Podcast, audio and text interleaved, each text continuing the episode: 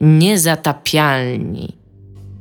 Witamy w podcaście Niestapialni 299. Odcinek e, ma podtytuł VR, ponieważ możecie nas słuchać również na hełmach VR, jeżeli takie macie, jeżeli one mają słuchawki, a mają słuchawki, wszystkie hełmy VR mają słuchawki, więc totalnie możecie nas na tym słuchać. Jakby to, to, to, to nie jest kłamstwo, nie? To, to jest prawda. Możecie nas słuchać na, na, na hełmach VR e, i, i to się będzie działało, działo i działało. Ja nazywam się Tomasz Strągowski, a są tu ze mną również takie dwa herbatniki jak... Ewa Smoleńska. Ja jestem takim herbatnikiem trochę zeschniętym.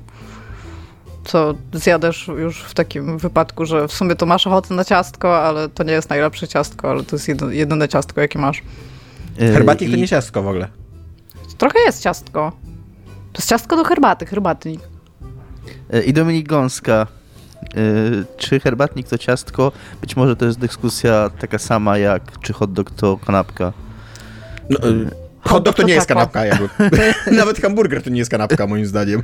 Trochę jest. No właśnie. Ej, bo ja bym chciała powiedzieć, że kiedyś czytałam taką książkę na studiach, a to były takie czasy, gdzie w ogóle y, zdobycie jakiejkolwiek książki o grach tak trochę graniczyło z cudem i albo się je sprowadzało ze Stanów, albo były takie strasznie źle napisane polskie, albo przetłumaczone. I tam jeden ziomeczek pisał o różnych rodzajach, w sensie gatunkach gier i on przetłumaczył jakby bijatyki Fighting Games na naparzanki i to jest dobra nazwa na ciastko do herbaty. Dziękuję. Ta książka się chyba nazywa Alien vs Predator, znak zapytania. Ja uważam, Jeżeli... że, ja uważam że wciąż najlepszym terminem na, na ten gatunek to są mordobicia, chyba przez tak, Secret tak, Service. To, jest, to chyba gulasz. No? To, to chyba tak, gulasz Secret Service, tak mi się wydaje, tak wprowadził tą nomenklaturę. Wciąż uważam, że, że to najlepsza nazwa. Również nazwał y, Fatality tego Sub-Zero prostowaniem kręgosłupa. Co do dzisiaj... I granowanie machy jeszcze, nie? Tego e, rowerek e, Liukanga. Tak. Więc miał, miał, miał człowiek... E, Polot taki zmysł, poetycki bym tak, nawet taki powiedziała. No. językowy, no. co nie? Taki, no. Ciekawe, co teraz u Gulasza swoją drogą. Tak. No, ciekawe, Gulasz, napisz może... nam, jak nas słuchasz, to nas, napisz co u ciebie. Nie no, ale może nasi słuchacze wie, wiedzą, słuchają, no bo tam chyba są jakieś takie grupy w stylu tęsknimy za Secret Service i gdzie jest nasze SS i tak dalej, Hitlerjugend i tak dalej, co nie? Mielu, napisz nam co u Gulasza. No jak masz grupę, gdzie jest nasze SS, to... A, to tak, okej. Okay. Co mówisz, Iga? Mówię, że Mielu się zna z gulaszem, więc może Mielu nam napisze co u gulasza. No właśnie, tak. Mielu napisze nam co u gulasza. Będziemy dzisiaj rozmawiać o dwóch rzeczach. Yy, będziemy rozmawiać o polityce i będziemy rozmawiać o zmęczeniu. Czyli może najpierw zaczniemy o polityce, a później będziemy zmęczeni tym, co... Dominik, co jest żyte u ciebie? Wow, tak, taka rewolucja, nawet nie jestem przygotowany na to, muszę sobie otworzyć moje pytania. E, tak, chciałem was dzisiaj tak w tematach życiowych popytać o politykę, zarówno krajową, jak i światową, bardziej krajową tak naprawdę, bo zbliżają się wybory za pół roku już. W tym kraju mam, e, mam wrażenie, że się zawsze zbliżają jakieś wybory. E, no, akurat te u nas Okej, okay, no niech będzie, że tak ci się wydaje.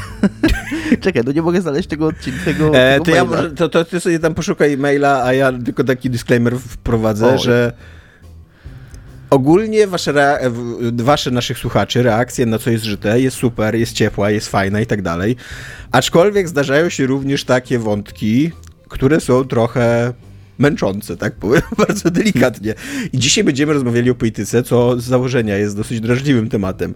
Więc jeżeli chcecie być niemili, to ja bym tylko prosił, żebyście przemyśleli to najpierw. Tak? to nie? znaczy, ja nie chcę też, żebyśmy się tutaj zaczęli kłócić o ten bądź inny e, jakieś opcje polityczne ja i tak myślę, dalej. że znaczy wiesz, ja mam bardzo lewicowe poglądy, więc myślę, że same, czasem samo mówienie o tym, jakie mam poglądy, może triggerować ludzi okay. w internecie, co nie? I raczej się nie będziemy kłócić i raczej... No, nie, ja też się starałem te pytania tak formułować, żeby były jak najbardziej neutralne. E, znalazłem już tego maila. E, a wracając jeszcze, no... W każdym razie zróbmy tak, że jeżeli chcecie być dla nas mili, to napiszcie komentarz, jeżeli nie chcecie być dla nas mili, to nie piszcie komentarza i zobaczymy, czego będzie więcej i później zdecydujemy, co dalej z tym tematem, co nie? tak. E, I na początek chciałem was zapytać, czy tak na co, dzień, na co dzień się interesujecie tym, co się dzieje politycznie u nas w kraju, poza y, nagłówki i memy jakieś, które się przybijają do, y, do takiej masowej świadomości? Nie. Tak.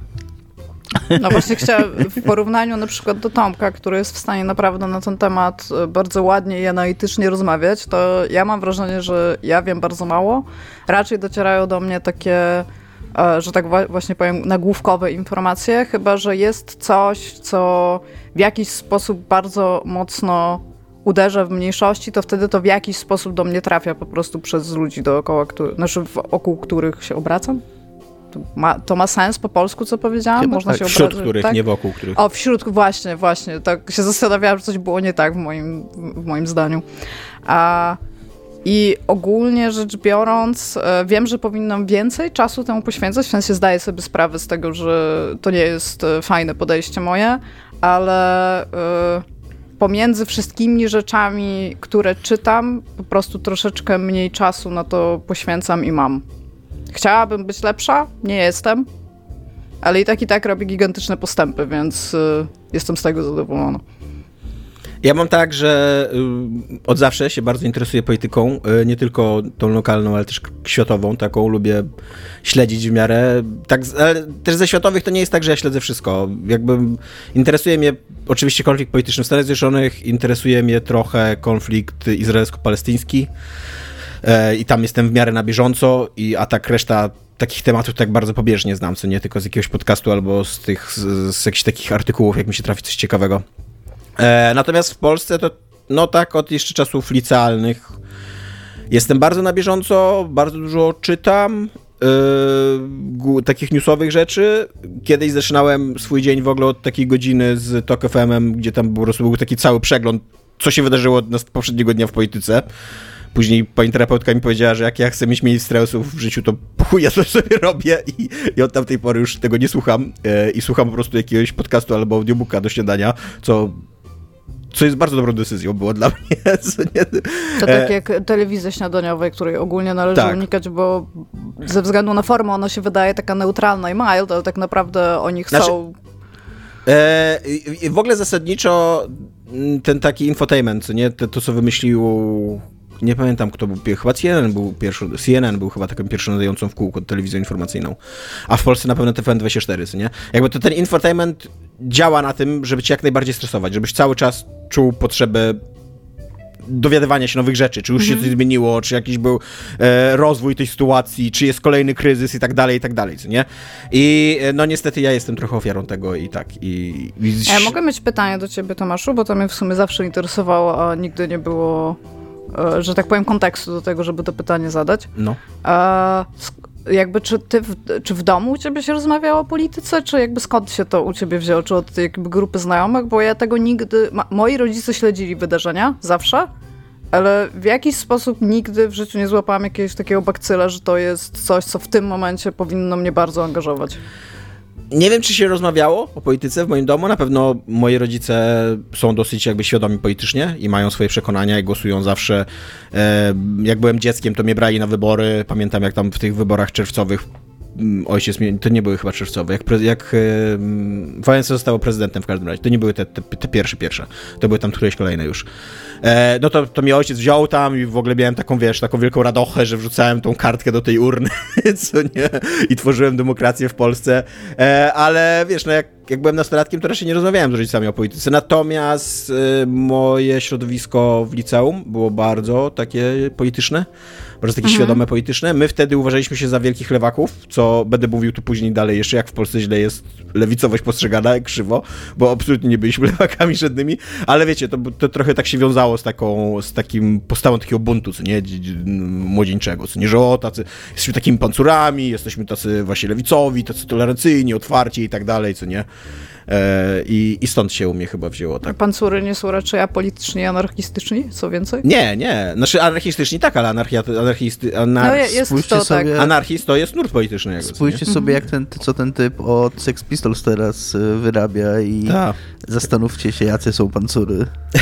Anarchist to jest, y, nurt polityczny jest skrajnie lewicowy. Taki... Mm. Dominiko, ty nie odpowiedziałeś, czy się interesujesz polityką? E, ja tak mniej więcej pół na pół, to znaczy nie tak bardzo jak Tomek i nie tak mało jak Iga. E, ostatnio mniej e, miałem za, tak właśnie za liceum, za nawet przed liceum się bardzo interesowałem.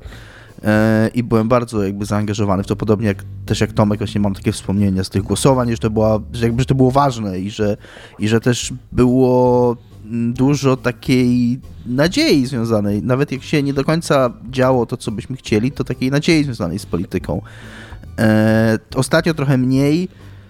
E, jak jeszcze mieszkałem z rodzicami, to u nas w domu praktycznie właśnie TVN24 to tak był włączony prawie cały czas. Jak, jak nic się nie konkretnego nie oglądało, to tak po prostu w tle, żeby coś szumiało, le, leciał TVN24, więc jak coś się działo, to tam no, człowiek był po prostu na bieżąco i, i wszystko, wszystko jakby się śledziło na, na, na bieżąco.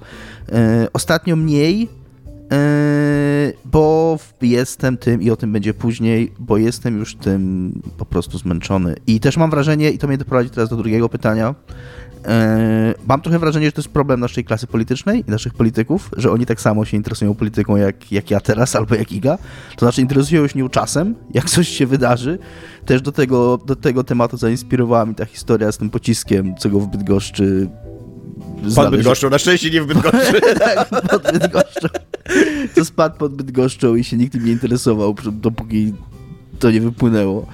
Y, że, że u nas często te działania polityczne no już nie ma takiego wrażenia, że ja pamiętam, że u mnie, że jak ja byłem dzieckiem, to może tak dobrze akurat szczęśliwie trafiłem, może to jest kwestia też bycia młodszym, nie wiem, no, z pewnością też, bo jak człowiek jest młodszy, to jest może mniej cyniczny i jakoś z optymizmem patrzy w przyszłość, ale jednak były, nawet jak powiedzmy były rządy, ja byłem wtedy bardzo, yy, nie chcę powiedzieć prawicowy, ale bardzo wałęsowy, tak z domu i z, i z, i z wychowania, yy, więc byłem bardzo rozczarowany, że rządzi SLD, tak po prostu tak trybalistycznie, plemiennie e, mi to przeszkadzało, że nie moje, że nie moje plemię rządzi.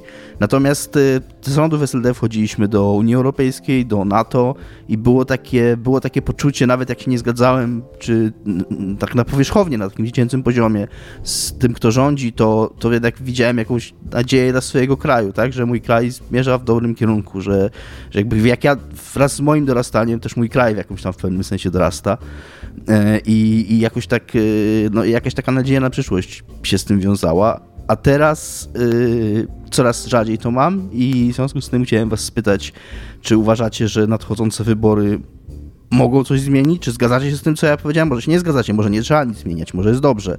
Więc, więc takie jest moje pytanie, czy się wybieracie i czy czekacie na jakieś zmiany, czy nie czekacie na zmiany, czy nie wierzycie w zmiany? Wybieram się, chciałabym, żeby coś się zmieniło. Nie wiem, czy w tym momencie jest w stanie dużo się zmienić. I to tyle tylko? Tak całe... Ogólnie tak, no bo jakby znacie moje y, super optymistyczne spoglądanie w przyszłość z poprzedniego odcinka, więc jakby fajnie by było się pozytywnie rozczarować. Czy będzie mi to dane, jakby zobaczymy, ale no tak, no. Takie o. Tom, Tomek? Ja tylko próbuję teraz sprawdzić, przepraszam, że jestem trochę rozproszony, ale wydaje mi się, że do NATO nie wyszliśmy za SLD. Wydaje mi się, okay. że wyszliśmy za Buska do NATO.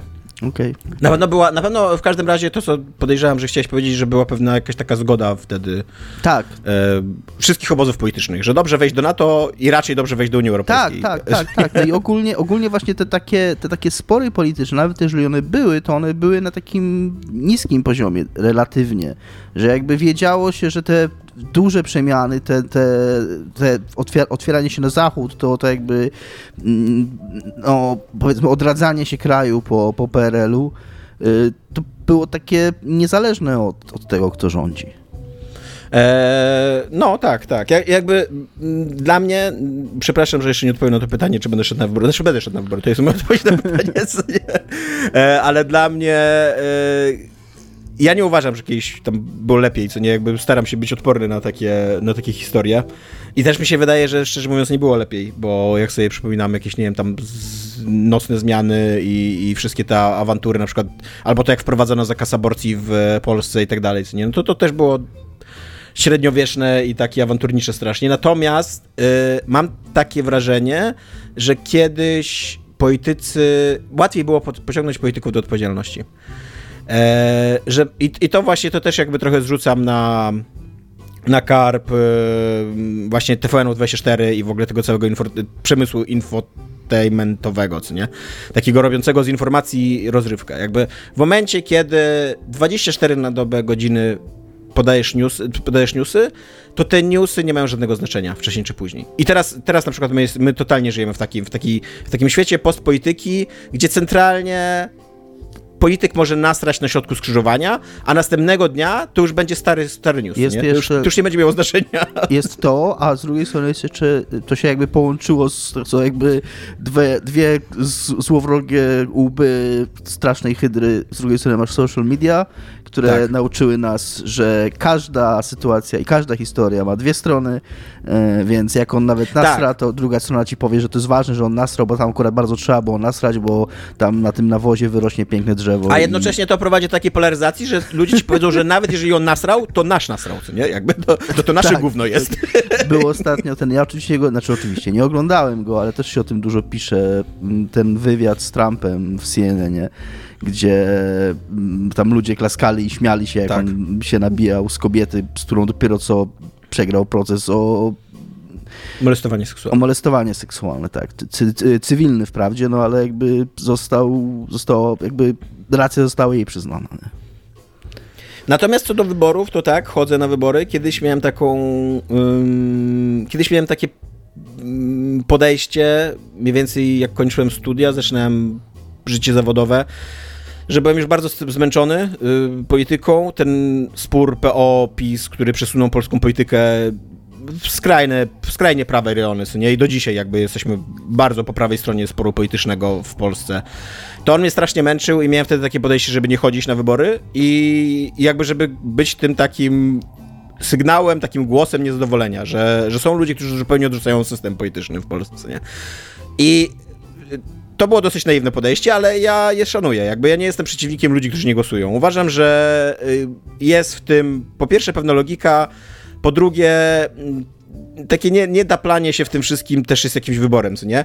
Tylko, że wtedy jakby przekonałem, znaczy nie, nie przekonałem się, jakby czytając o polityce i obserwując to, co się dzieje w polskiej polityce i nie tylko w polskiej, w ogóle wszędzie na świecie, co nie? Jakby ten głos ten, to nieoddanie głosu może być jakimś wyrazem niezadowolenia, ale niestety cały system polityczny ma, to, ma ten wyraz niezadowolenia totalnie w pompie, nie? Nie, nie? nie pamiętam, żeby w jakimkolwiek kraju demokratycznym ktokolwiek jakikolwiek sensowny polityk, taki rządzący, powiedział: O kurde, mamy niską frekwencję, 40% ludzi zdaje się w ogóle nie akceptować tego, w jaki sposób prowadzimy życie polityczne w tym kraju, zmieńmy to, co nie? Tak nie jest, tylko jest taka refleksja: O kurde, 40% ludzi nie głosuje, więc o te nasze 30% z 60 musimy walczyć jeszcze ostrzej, jeszcze bardziej y, agresywnie i tak dalej, co nie? Więc, y, więc tak, więc teraz głosuję, zazwyczaj głosuję na mniejsze zło, bo, no bo tak, E, bo, bo, bo, bo po prostu zazwyczaj nie mam innego wyboru. Nie, teraz też będę głosował na mniejsze zło, ale takie nie, nie, nie, nie, nie, nie najmniejsze. Znaczy mniejsze, ale takie naprawdę mniejsze, takie realnie mniejsze, bo będę głosował na lewicę, co nie? I tam jednak w tej lewicy jest trochę prawdziwych takich socjaldemokratów z razemku, więc jakby trochę jestem za nimi, trochę, trochę nie będę się tego brzydził, nie? O, tak.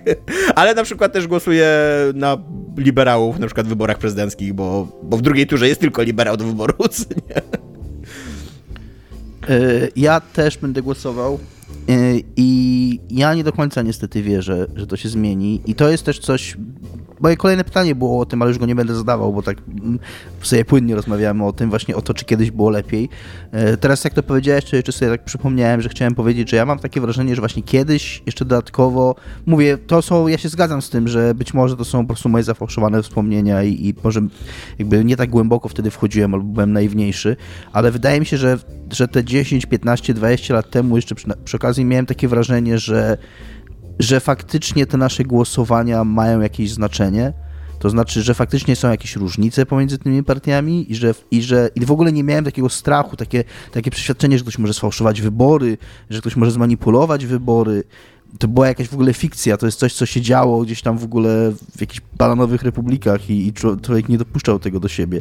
Obecnie uważam, że znaczy, nie, nie, nie twierdzę absolutnie, że jesteśmy blisko jakiegoś realnego fałszowania wyborów, natomiast to, w jaki sposób y, nam są jakby spójrzmy chociażby na telewizję polską, nie? Uważam, to, że to jest w pewnym sensie no, olbrzymia manipulacja i że jednak te 10-15 lat temu jakkolwiek mogły być afery i tak dalej, e, i, i mogły być problemy z, tak, z wprowadzaniem różnych ustaw, tak jak Tomek powiedział, no to telewizja polska jednak była w miarę obiektywna, no.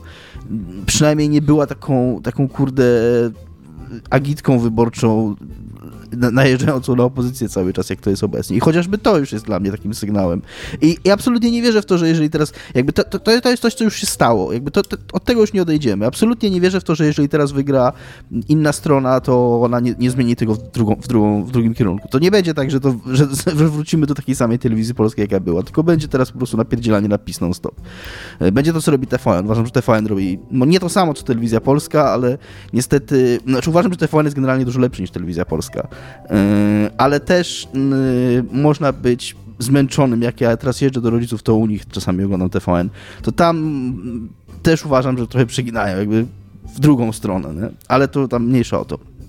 Yy, znaczy ja bym tylko chciał tutaj zaznaczyć przy tej twojej myśli, że ja osobiście uważam, że ktokolwiek poza faszystami by rządził dzisiaj, poza Konfederacją, to Polska byłaby w lepszym miejscu. Jakby. Absolutnie tak. Absolutnie, znaczy absolutnie... Że, można, że można coś zmienić na lepsze. To nie będzie tak, jak zgadzam się z tobą, to nie będzie tak, że wejdziemy teraz do Arkadii i nagle tam zacznie spadać, pieniądze zaczną spadać z nieba i w ogóle i będziemy wszyscy sikać złotem i tak dalej, co nie? Ale... Jezu, bardzo bym nie chciała sikać złotem. Absolutnie tutaj... tak, ale nie do końca wierzę, że to się stanie i no nie, nie ma, nie ma we mnie Natomiast nadziei. Zgadzam się z tobą absolutnie, że w Polsce wybory są przynajmniej manipulowane, nie?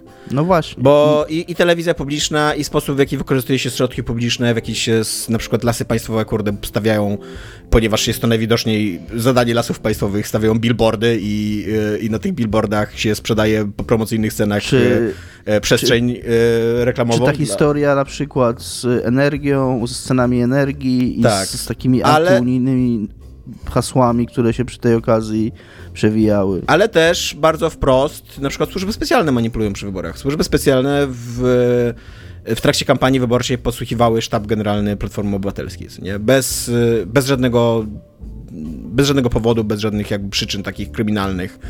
Zresztą nawet gdyby były przyczyny kryminalne, to podsłuchiwanie sztabu wyborczego opozycji w trakcie wyborów jest bardzo dyskusyjne, co nie? No właśnie i, i z tego powodu no, trudno mi być y, optymistą. Ja e, jestem za tym, żeby zrobić takie science fiction, w którym w Polsce jest, są wybory i zmienia się na tyle, że Polacy zaczynają sikać złotem, więc każdy szejk chce mieć bardzo wielu Polaków i rozkradają litera i rozkradają naród polski, trzymają nas gdzieś, bo sikamy złotem.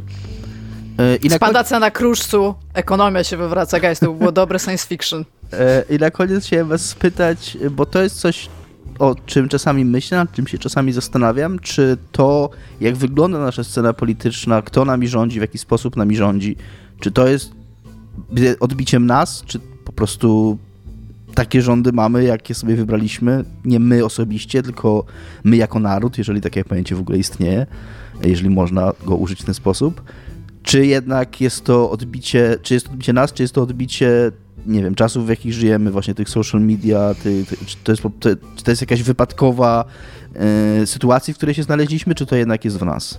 Czy... Ja pamiętam, y, Dominik, że kiedyś, y, jak jeszcze siedzieliśmy w biurze WWPL i ja siedziałam obok ciebie tam. To zakładałem soczewki. I zakładałeś soczewki, tak? I bardzo Nie, to, to przed, przeżywałam przed wewnętrznie. Ja mówię o tym. Że ją bolą soczewki, tak. I krople do oczu mnie, I krople do oczu. Wszystko mnie bolą, co się dzieje w oczy. A, I chcia... To było prawie po polsku to zdanie. A, I chciałam powiedzieć, e, że ja miałam wtedy napisać jakiegoś newsa, że jest iluś nowych graczy w jakiejś grze. I to było tam, nie pamiętam, czy półtora miliona, czy dwa miliony. I chciałam zrobić takiego newsa, jako że to jest bardzo mało informacji, tak? Mm. To trzeba coś tam dorzeźbić.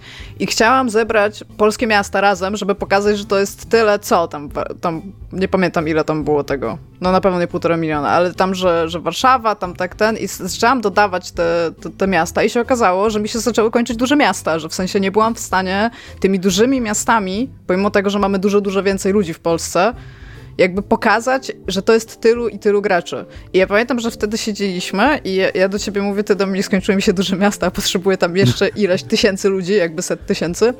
I e, zaczęliśmy rozmawiać o tym, bo WP prowadziła takie e, statystyki użytkowników. Że tam patrzyła, jaki jest taki średni użytkownik, do którego jakie tam treści na whatnot.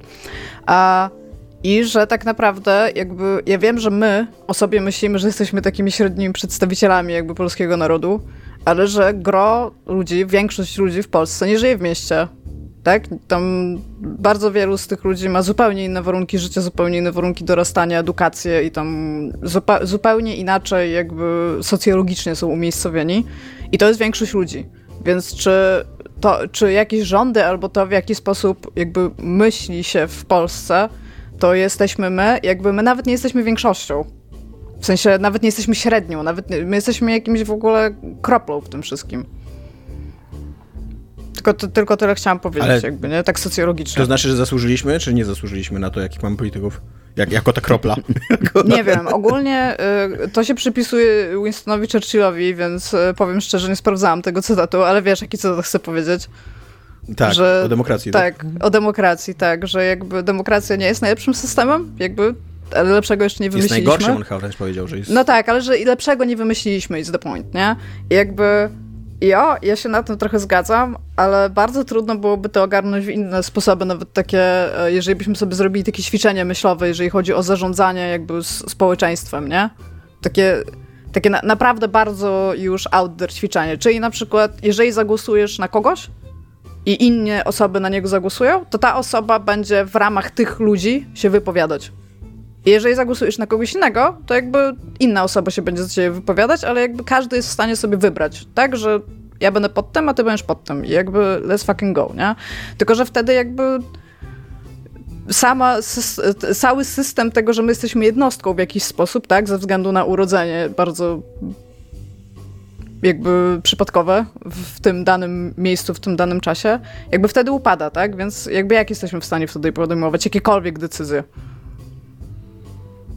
I to się zaczyna robić naprawdę bardzo skomplikowane, więc jakby ta, ta, odpowiedź na to, co powiedział Dominik, moim zdaniem, to jest kwestia tego, czy ja się czuję o tak, w ten sposób, że większościowy wybór to jest w jakiś sposób reprezentujący mnie? Nie, ponieważ cały czas dostaję znak, że ja jestem, we ja jestem w tak wielu jakby grupach mniejszościowych, a prawie nigdy nie jestem w większości, jeżeli chodzi o ten, o ten kraj i o ten naród, że jakby trudno jest mi się w jakikolwiek sposób, wiesz, e, jakby zidentyfikować w ogóle z tym narodem. Jak się mnie zapytasz, to ja jestem bardzo, ja się, ja, ja przeze mnie jakby polskość nie przemawia, tak? E, już, tak? Iga, mogę? Tak, przepraszam. E, tak. Nie, no, to, to, przepraszam. Jakby robisz swoją robotę, odpowiadasz na pytania. To jest good job, Iga. Nie musisz przepraszać. Nice. Zostajesz tutaj, wiesz, e, pracownikiem tygodnia, co nie, podcastu nie zatapiali. Mam nadzieję, że na, na okładce w co następnym razem będzie, na następnym odcinku będzie takie zdjęcie, wiesz, procent, dyplom i tak dalej, co nie? Będę shopem znowu, nie? E, tak. ja bym, co więcej, tylko ja bym tutaj chciała powiedzieć, że ja bym się nawet chciała czuć bardziej zidentyfikowana z miejscem, miejscem jakby i konkretną sytuacją, w której się znajduję i jakby byłabym wtedy bardzo rada. Wydaje mi się, że to jest po pierwsze prostsze, po drugie w jakiś sposób takie zapewniające bezpieczeństwo, jakby takie wewnętrzne. Jakby ja tego nie mam, nauczyłam się z tym żyć. Nie wiem nawet, czy za kilka lat będę dalej żyć, tak, jakby w tym, w tym kraju. Więc trudno jest mi powiedzieć, że tak, jestem reprezentowana. Mam raczej wrażenie, że nie jestem reprezentowana. E, ja odpowiadając na to pytanie, mam trochę takiej wyborczej matematyki. E, na system, jest! System polityczny Polityka w Polsce... Polityka i matematyka, to jest mój ulubiony, ulubiony System polityczny w Polsce w ogóle nie reprezentuje tego, e, jak co de facto myślą Polacy, co nie? Jak, jak de facto głosują Polacy. Na PiS oddało mniej więcej 8 milionów ludzi głosy, a na partie opozycyjne łącznie, czyli Koalicję Obywatelską, Lewicę i PSL, e, oddało ponad 9 milionów ludzi, co nie, e, głosy. Więc teoretycznie nawet ten podział mandatów de facto nie jest realny, bo, bo liczymy tą metodą Donta, ona tam premiuje duże partie i tak dalej, dlatego PiS rządzi, nie? Ale nawet jeżeli założyć, że okej, okay, że tam, że zgadzamy się, że dla jakiegoś tam, nie wiem, mniejszego sporu politycznego duże partie będą premiowane i będziemy im dawali tu nadwyżkę, nie? To nadal PiS reprezentuje realnie jedną piątą wyborców tego narodu. Jedna piąta, jedna piąta ludzi na niego głosowała, nie? Natomiast zachowuje się, jakby głosowało na niego 99,9% ludzi, a nie głosowali tylko lewaki i geje, nie? Jakby, więc, więc ten, ten, ten, by ten porządek polityczny, naród. który mamy dzisiaj, w ogóle nie odpowiada mm, y, porządkowi społecznemu, który mamy w tym kraju, co nie? Cztery piąte społeczeństwa polskiego Jakby było gay, to bym byłoby naprawdę super tutaj. Myślę, że mielibyśmy bardzo duży problem demograficzny, większy niż mamy teraz. Mam to zupełnie gdzieś. Jakby. E, ale tak, więc, więc pod tym względem uważam, że to nie jest tak, że mamy taką politykę, na jaką zasłużyliśmy.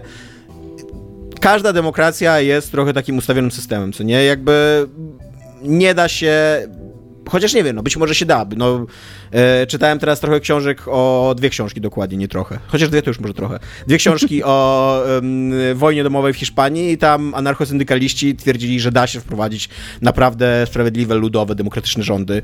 E, być może się da, rzeczywiście, co nie? Jakby nie wiem.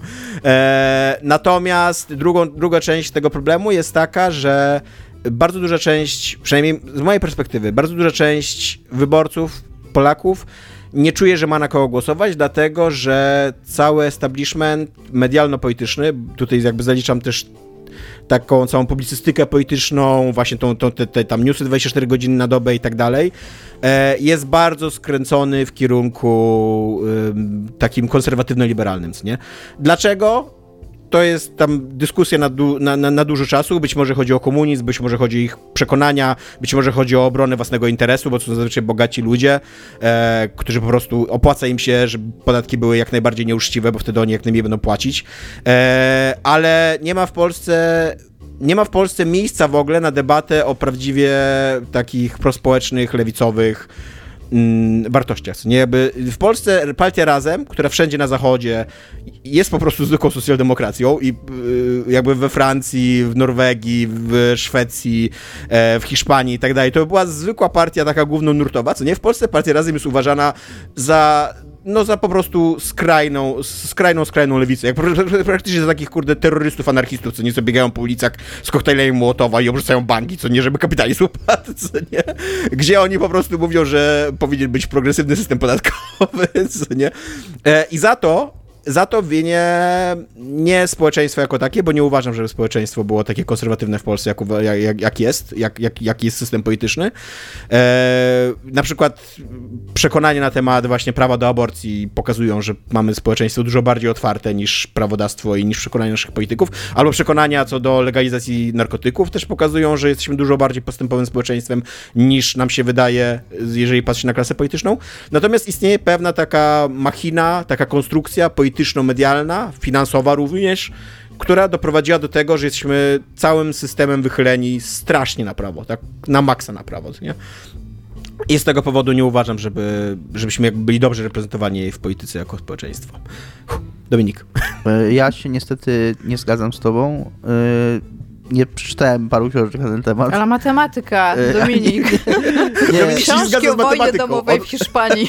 Odnotujmy to, Dominik się nie zgadza z matematyką. To jest, y, to jest coś, co bardzo chciałbym wierzyć, ale niestety wydaje mi się, że koniec końców, nawet jeżeli to jest jedna piąta ludzi, którzy faktycznie zagłosowali na PiS, y, to, to jest to ta jedna piąta jest odbiciem całości, no, w tym czy innym sensie. I, e, i jeżeli mamy jakieś, no oczywiście, no mówię, moje znów to są social media, to są y, artykuły prasowe i tak dalej, ale ja na przykład nie widzę w to, co mi najbardziej przeszkadza w dyskursie politycznym, zarówno polskim, jak i, jak i powiedzmy w cudzysłowie światowym, a też mam tu na myśli głównie Stany Zjednoczone, bo też jeżeli chodzi o zagraniczną politykę, to tym się najbardziej interesuje.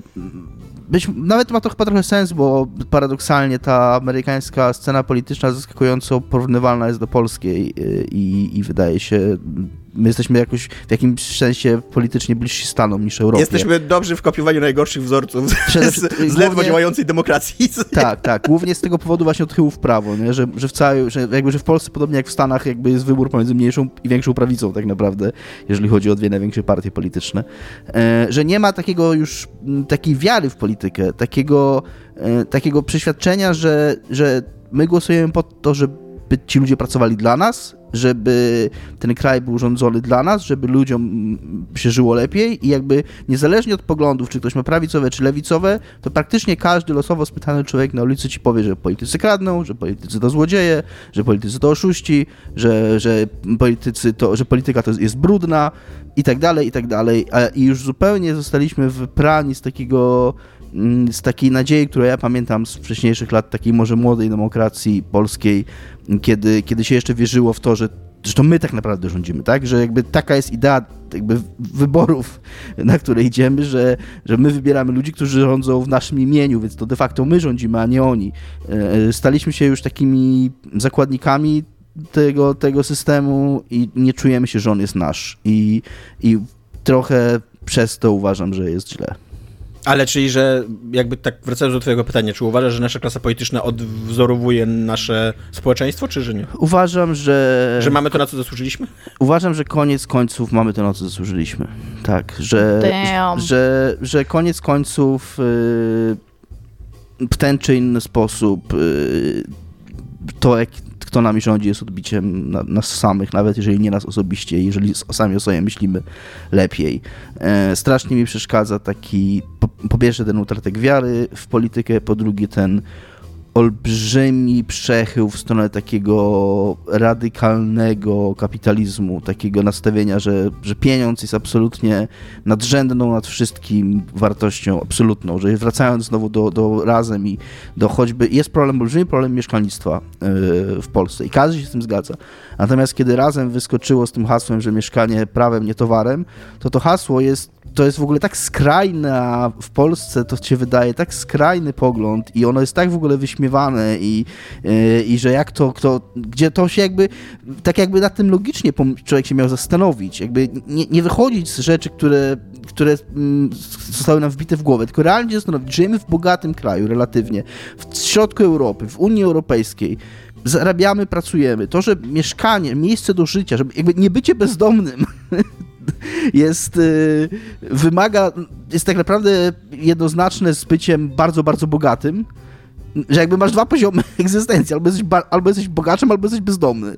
No to, to jest jakiś absurd. No tak, bo przecież. to jest ten właśnie zanik klasy średniej. To jest, to jest absurd przecież, nie? I, ale, ale nikt tego nie chce zmienić, bo każdy uważa, że każdy będzie tym, tym bogaczem właśnie, a bezdomni kurwa niech zdychają, nie?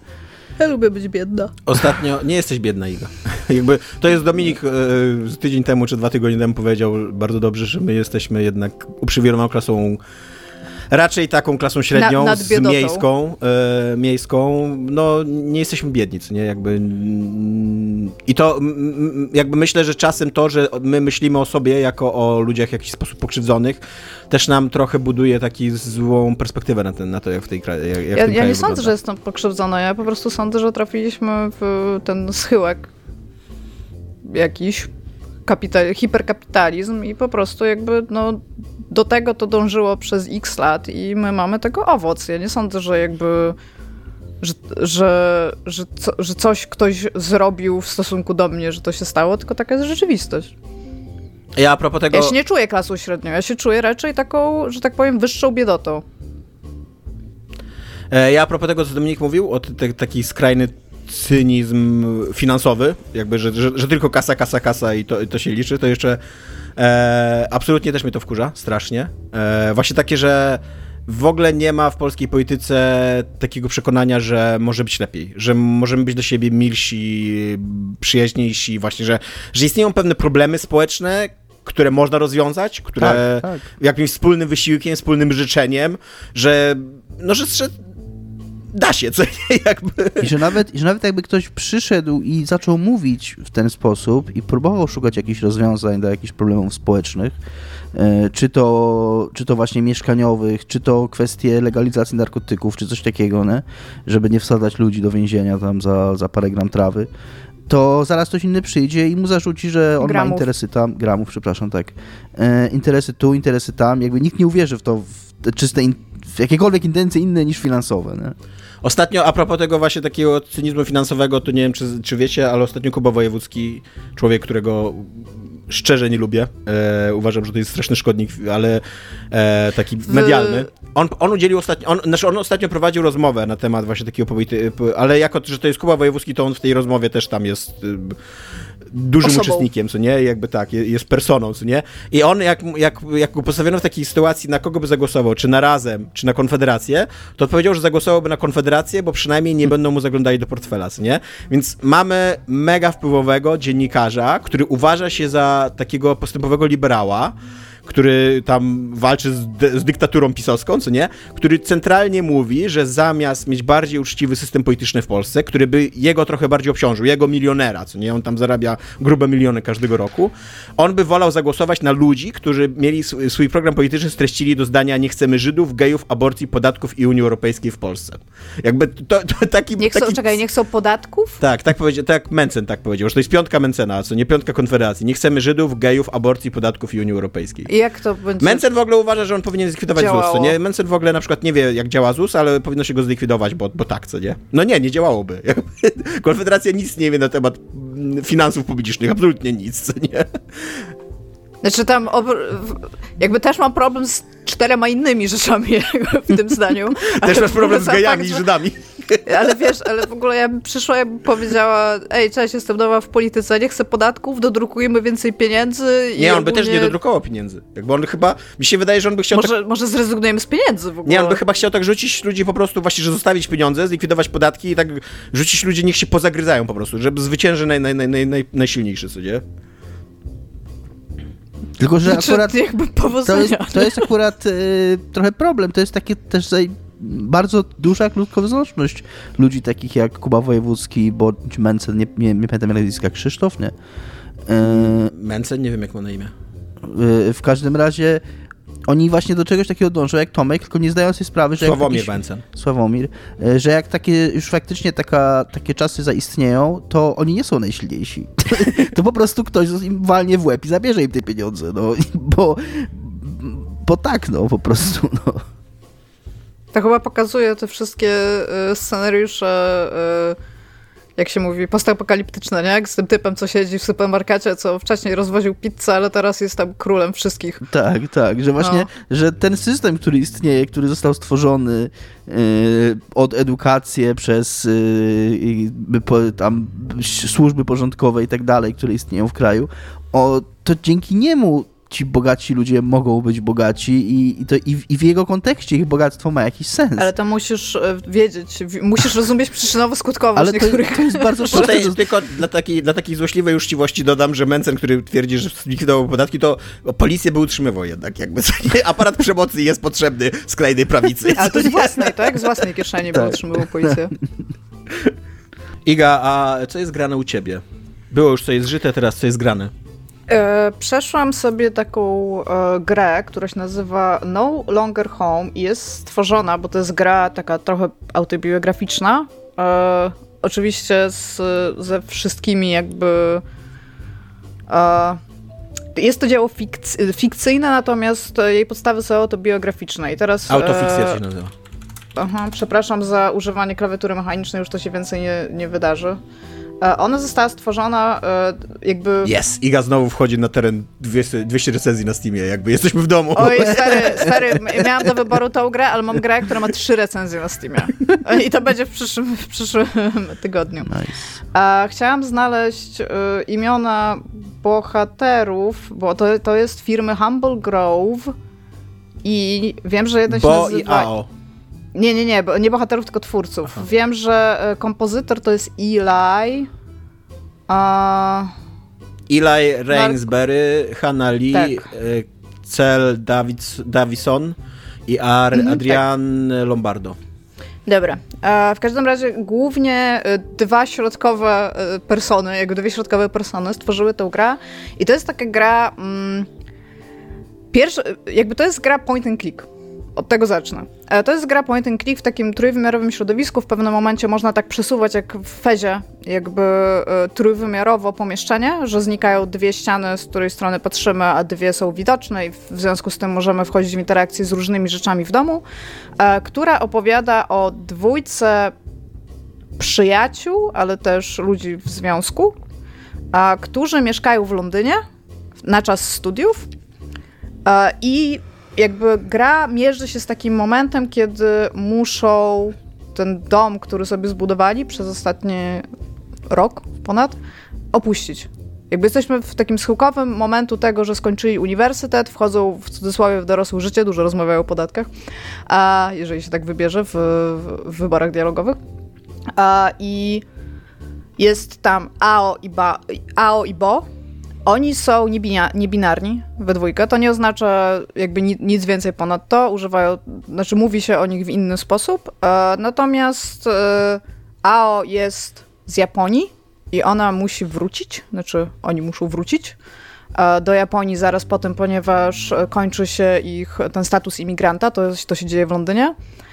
Natomiast Bo skończył studia, oni we dwójkę byli na studiach artystycznych i jako, że muszą zdać ten dom, który wynajmują, to muszą, musi wrócić jakby do swojego rodzinnego domu. I to jest ten taki moment, że jeszcze przez jakiś czas AO będzie e, w e, Londynie, w sensie pod Londynem, natomiast no, niedługo będzie wylatywać do Japonii.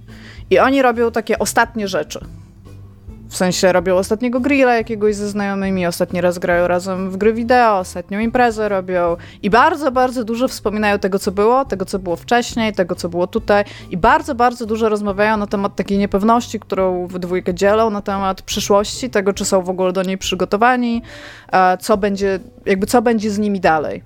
E, I jest to bardzo miła gra, ona trwa za dwie godziny, więc nie jest też nie wiadomo jak długa. Natomiast y, ja mam takie wrażenie, że jakby ja widzę, co ci twórcy tam chcieli zrobić. Ona, ona jest bardzo taka Kentucky Root Zero, co więcej jest w niej nawet jedno takie odniesienie, że na monitorze widać screena z Kentucky Root Zero i można wejść w interakcję z tym monitorem.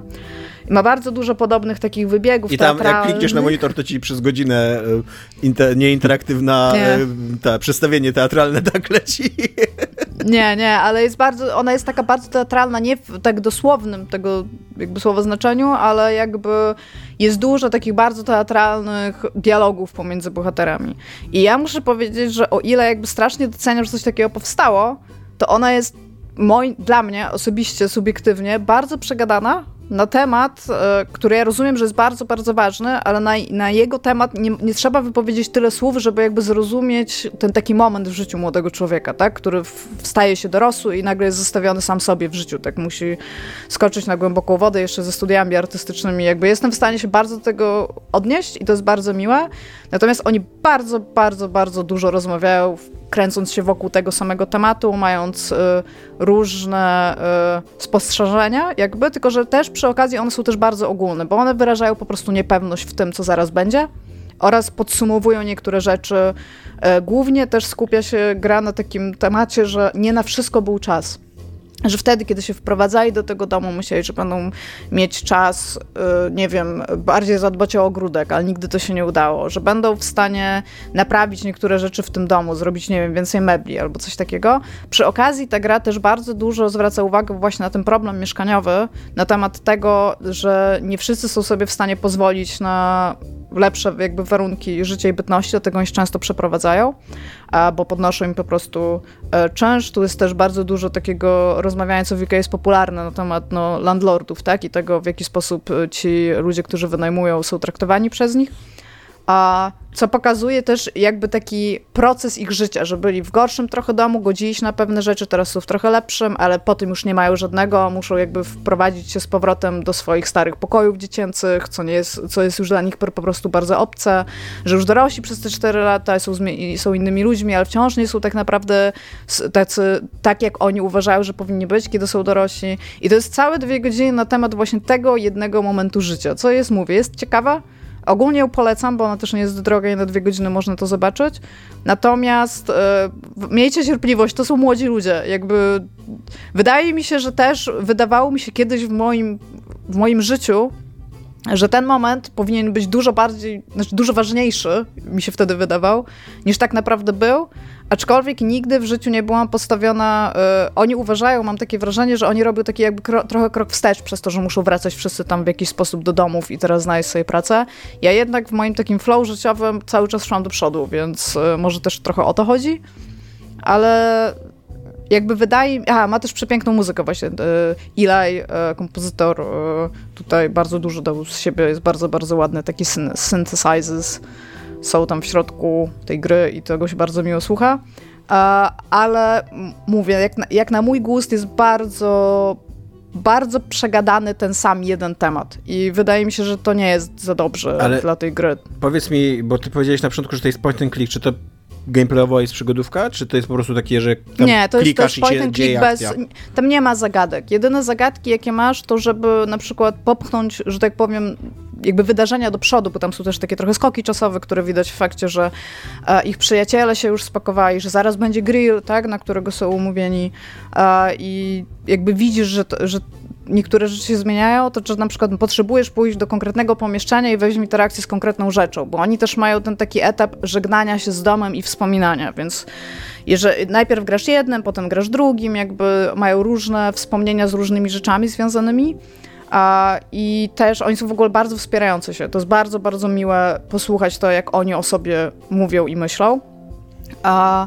Natomiast y, jakby jedyne co to klikasz i żeby uzyskać komentarz. Tam nie ma takiego gameplayu, że musisz pójść i realnie coś zrobić, aczkolwiek jest taki bardzo fajny e, moment, gdzie oni siedzą w takim forcie Skocy, który uważają, że jest najgorszym fortem Skocy i tak jest. Po prostu w życiu nie widziałam gorszego fortu Skocy niż jest zaprezentowany w tej grze. A, Jaki grają... fort shaming w ogóle taki.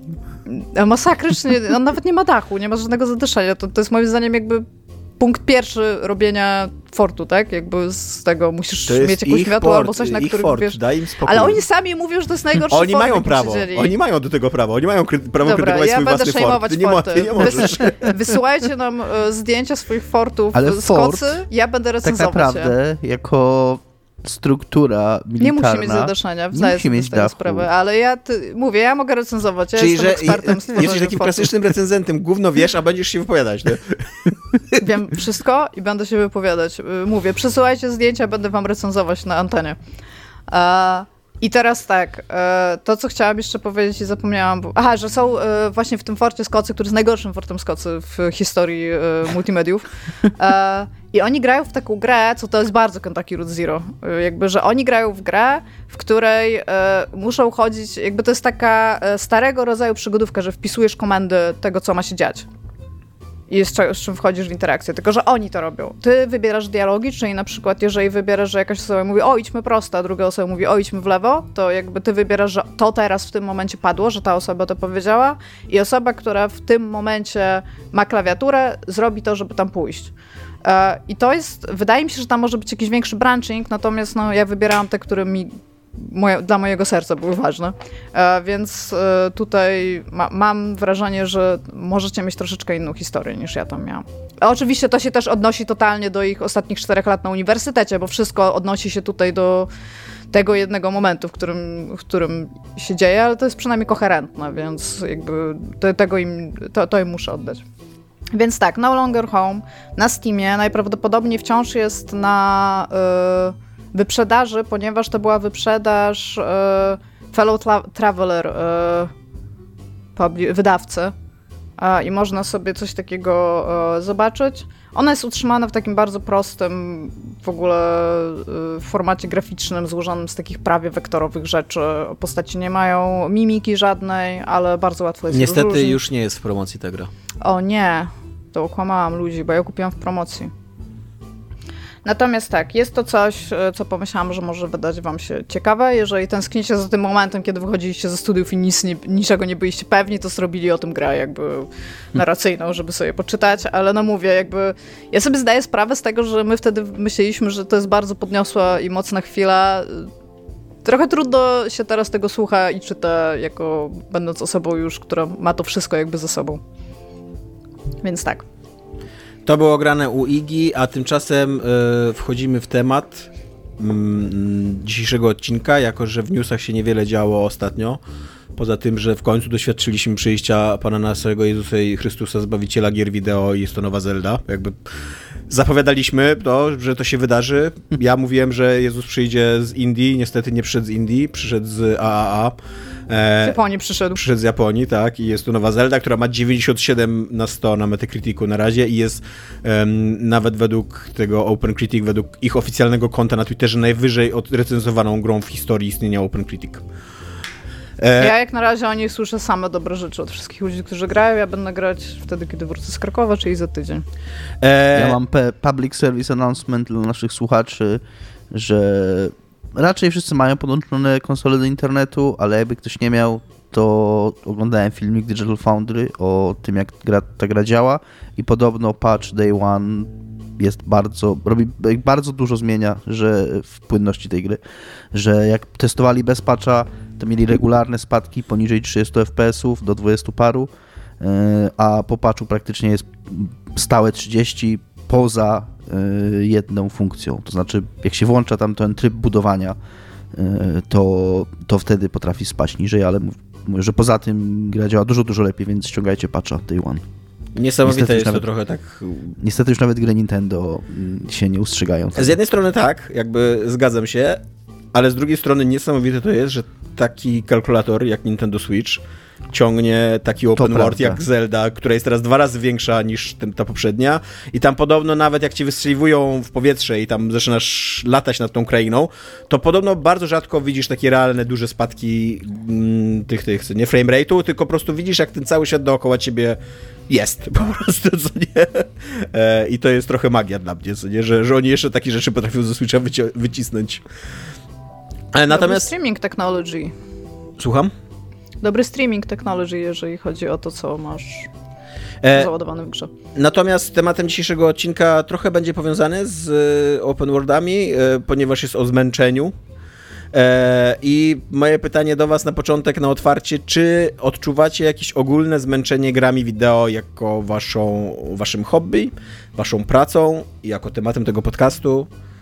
E, Dominik, go, bo Iga teraz miała coś zgrane, więc teraz ty. E, nie do końca odczuwam zmęczenie grami jako, jako grami. Znaczy fakt, że coraz trudniej jest mi się tak wciągnąć w grę i coraz trudniej jest mi się zachwycić grą, ale ciągle mi się to zdarza i ciągle spędzam dużo czasu na graniu, więc raczej nie jestem tym zmęczony. To, czym jestem zmęczony, to coraz bardziej niestety jestem zmęczony i to jest być może nawet gorzej z punktu widzenia podcastu, bo coraz bardziej jestem zmęczony dyskursem wokół gier wideo, tym co się o grach mówi, co się o grach pisze, e, jak się o grach rozmawia. To już się staje, już coraz mniej mam ochotę w ogóle angażować się w jakiekolwiek dyskusje o grach, poza tutaj bezpieczną, bezpieczną przestrzenią tego podcastu. E, I, I to, na co patrzą gracze, w szczególności gracze TM, przy okazji mm, jest ten taki, z jednej strony jest to taka to takie przekonanie, że krytycy growi są jakoś oderwani od potrzeb prawdziwych graczy i że tam nie chce wchodzić w ogóle w jakieś tam rzeczy o kupowaniu recenzji. Znowu to na grupie mi gdzieś mignęło, że tam kupowane recenzje, nikt, nikt, nikt od nikogo nie kupuje recenzji. Jakby recenzenci są dużo łatwiejsi do manipulowania. Nie trzeba im dawać pieniędzy żadnych. Ale pomijając nawet to... Można dać im merch. Można dać merch, tak, tak. E, pomijając to, e, to, to, to, to jak, w jaki sposób gracze rozmawiają i na co gracze zwracają uwagę w grach jest dla mnie naprawdę strasznie męczące już. E, ostatnio szczególnie to zauważyłem, na przykład w ogóle mi się nie chce tej dramy z Redfallem śledzić, co się z tą grą dzieje, co się o niej mówi, co się o niej pisze, bo to jest gra, która, ja w nią pograłem pół godziny, ona ma problemy, to jest kiepska gra, która miała tam bugi na, na premierę i tak dalej, a jak tylko włączyłem jakiś tam filmik na pierwszy jeszcze, jak to, jak cała ta sprawa się dopiero tam... Krystalizowała. Krystalizowała, tliła dopiero, tam pierwszego czy drugiego, pierwszego dnia, czy tam dzień przed premierą nawet mm, i zobaczyłem filmik, że jakiś gracz i to się powtarza, to samo było w Cyberpunku, że jakiś gracz podchodzi do samochodu i strzela w szybę samochodu i strzela w opony samochodu i ta opona się nie rozwala i ta szyba się nie rozwala i komentarz jest taki, że o mój Boże, jaka tragiczna gra. Ja mam takie seriously, jakby to jest, to jest poziom, jakby to jest, to jest to, ta dyskusja o grach mądrego gracza w, w zestawieniu z, z skupionym, sprzedajnym krytykiem jakby kogo to kurwa, za przeproszeniem obchodzi, czy się szyba. Znaczy, jasne, jakby fajnie jak gra jest dopracowana pod takimi względami, nie? ale z drugiej strony, czy to jest jakby ważne w jakimkolwiek sensie? I bardzo często mam takie wrażenie, że to, na co in, internet, tak ogólnie pojęty growy, na co zwraca uwagę w grach i te tematy, których się chwyta, te, problemy, których się czepia, zaczepia i które są mielone po wielokroć, są, zupełnie się z nimi nie identyfikuję i zupełnie uważam, że je za nieistotne i przez to nawet nie, nie, nie, nie, nawet nie temperatura tego dyskursu, która też swoją drogą jest yy, dużo, dużo za wysoka. Bardzo często się robi z, totalnie z niczego mega zadymy, ale to jest akurat chyba specyfika internetu i tego, o czym gadaliśmy mm, kiedy mówiliśmy o polityce, a nie gier w ogóle, ale nawet nie to, jak się rozmawia, tylko to, o czym się rozmawia. Jakby, że, że graczy nie obchodzą, raczej, gracze rzadko chcą rozmawiać o rzeczach ciekawych, rzadko chcą rozmawiać o rzeczach ważnych e, z mojego punktu widzenia, a, a koncentrują się na pierdołach i, i, to mnie chyba najbardziej męczy, jeśli chodzi o, o gry wideo obecnie. E, ja tutaj przejmę jeszcze zanim Iga dopuszczę, e, bo Iga jeszcze może złapać oddech, po co jest grane. Oddycha Iga. E, Iga dosłownie nie. w tym momencie ziewnęła, więc to nie, nie każesz mi oddychać. To był głęboki oddech. e, ja bym chciał powiedzieć, że może nie to, że jestem zmęczony grami wideo, ale na pewno jestem w takim momencie mojego życia, że bardzo mnie męczy myślenie o dużych grach wideo. Jak e, ostatnio zacząłem grać w Alien Isolation i tak z 2-3 godziny w niej spędziłem i to ona się po 2-3 godzinach to jest taki horror akcji, no co nie, tam się powinny żyć rzeczy. Po dwóch, trzech godzinach ona się dopiero otwiera tak naprawdę, dopiero zaczyna Oj, na ciebie... nie, dużo później. Tak, no dobra, no to myślałem, że jak zaczyna na ciebie polować ten obcy, to, to ona się otwiera, nie? Nie, nie. Tam jest taki bardzo jeden konkretny moment, gdzie wiesz, okej, okay, teraz zaczyna się grać. No i, i ona, ona trwa 20 godzin, co nie? I ja po tych dwóch godzinach ja nawet się dobrze bawiłem, ale jak zobaczyłem, że ona dopiero się zaczyna, a teraz mnie jeszcze Iga nastraszyła, że to jeszcze, to jeszcze nie jest prawdziwy początek, co nie? To to mnie po prostu, sama myśl o tym, że ja mam spędzić 20 godzin z grą, to, to, to już mnie męczyło, co nie? Jakby, tak samo z tą Zeldą, jakby, kurde, pierwsza Zelda była super i ta najprawdopodobniej też jest super i bardzo chętnie w nią zagrał, ale jak sobie myślę, że to jest gra na 100 godzin, ludzie mówią, tam w recenzjach pada taki, że, że fabułę samą się, tam główny wątek się kończy 70 kilka godzin, co nie? To ja same myślenie o tym, jakby taka, bo razu mi wchodzi jakaś taka logistyka moja życia, co nie, że co bym musiał zacząć olewać, żeby znaleźć tyle czasu na granie, kiedy by to było, też żeby przy okazji nie zniszczyć moich relacji z Iwoną, co nie, żebyśmy mieli trochę czasu jako małżeństwo i, ta, i ja nagle jestem, kurde, sam strasznie zmęczony myśleniem o tym, że miałbym grać w tą grę, co nie? E, więc pod tym względem jestem trochę zmęczony, ale też wydaje mi się, że od jakiegoś roku, półtora, co chyba zresztą widać w moim, co jest grane, ja coraz mniej gram, znaczy nie tak, że nie, że nie gram, nie? I że, że jakoś odpadłem od grania, ale tak gram mniej, mniej intensywnie, e, dużo więcej czasu poświęcam zwłaszcza czytaniu i, i to mi chyba jakoś tam, nie wiem, większą frajdę sprawia. E, I wydaje mi się, że to wynika trochę z tego, że miałem taki, nie wiem, bardzo długi, intensywny okres związany z grami wideo, zresztą który nadal trwa tak zawodowo, co nie?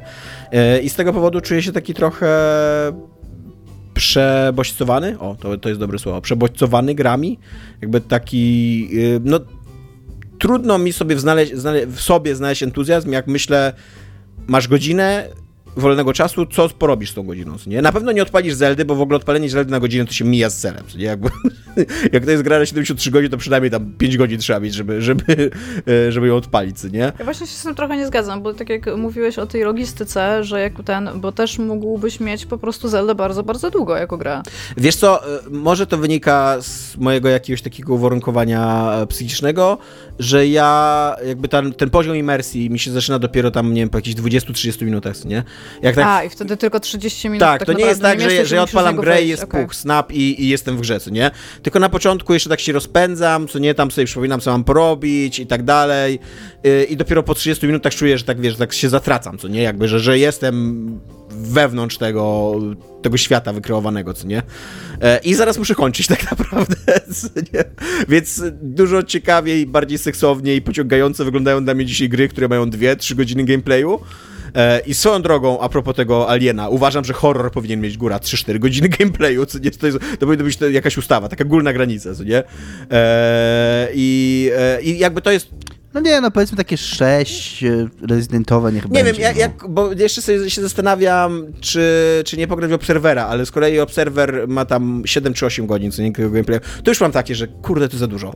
7 to 8 to nie, ale takie 6. 5-6.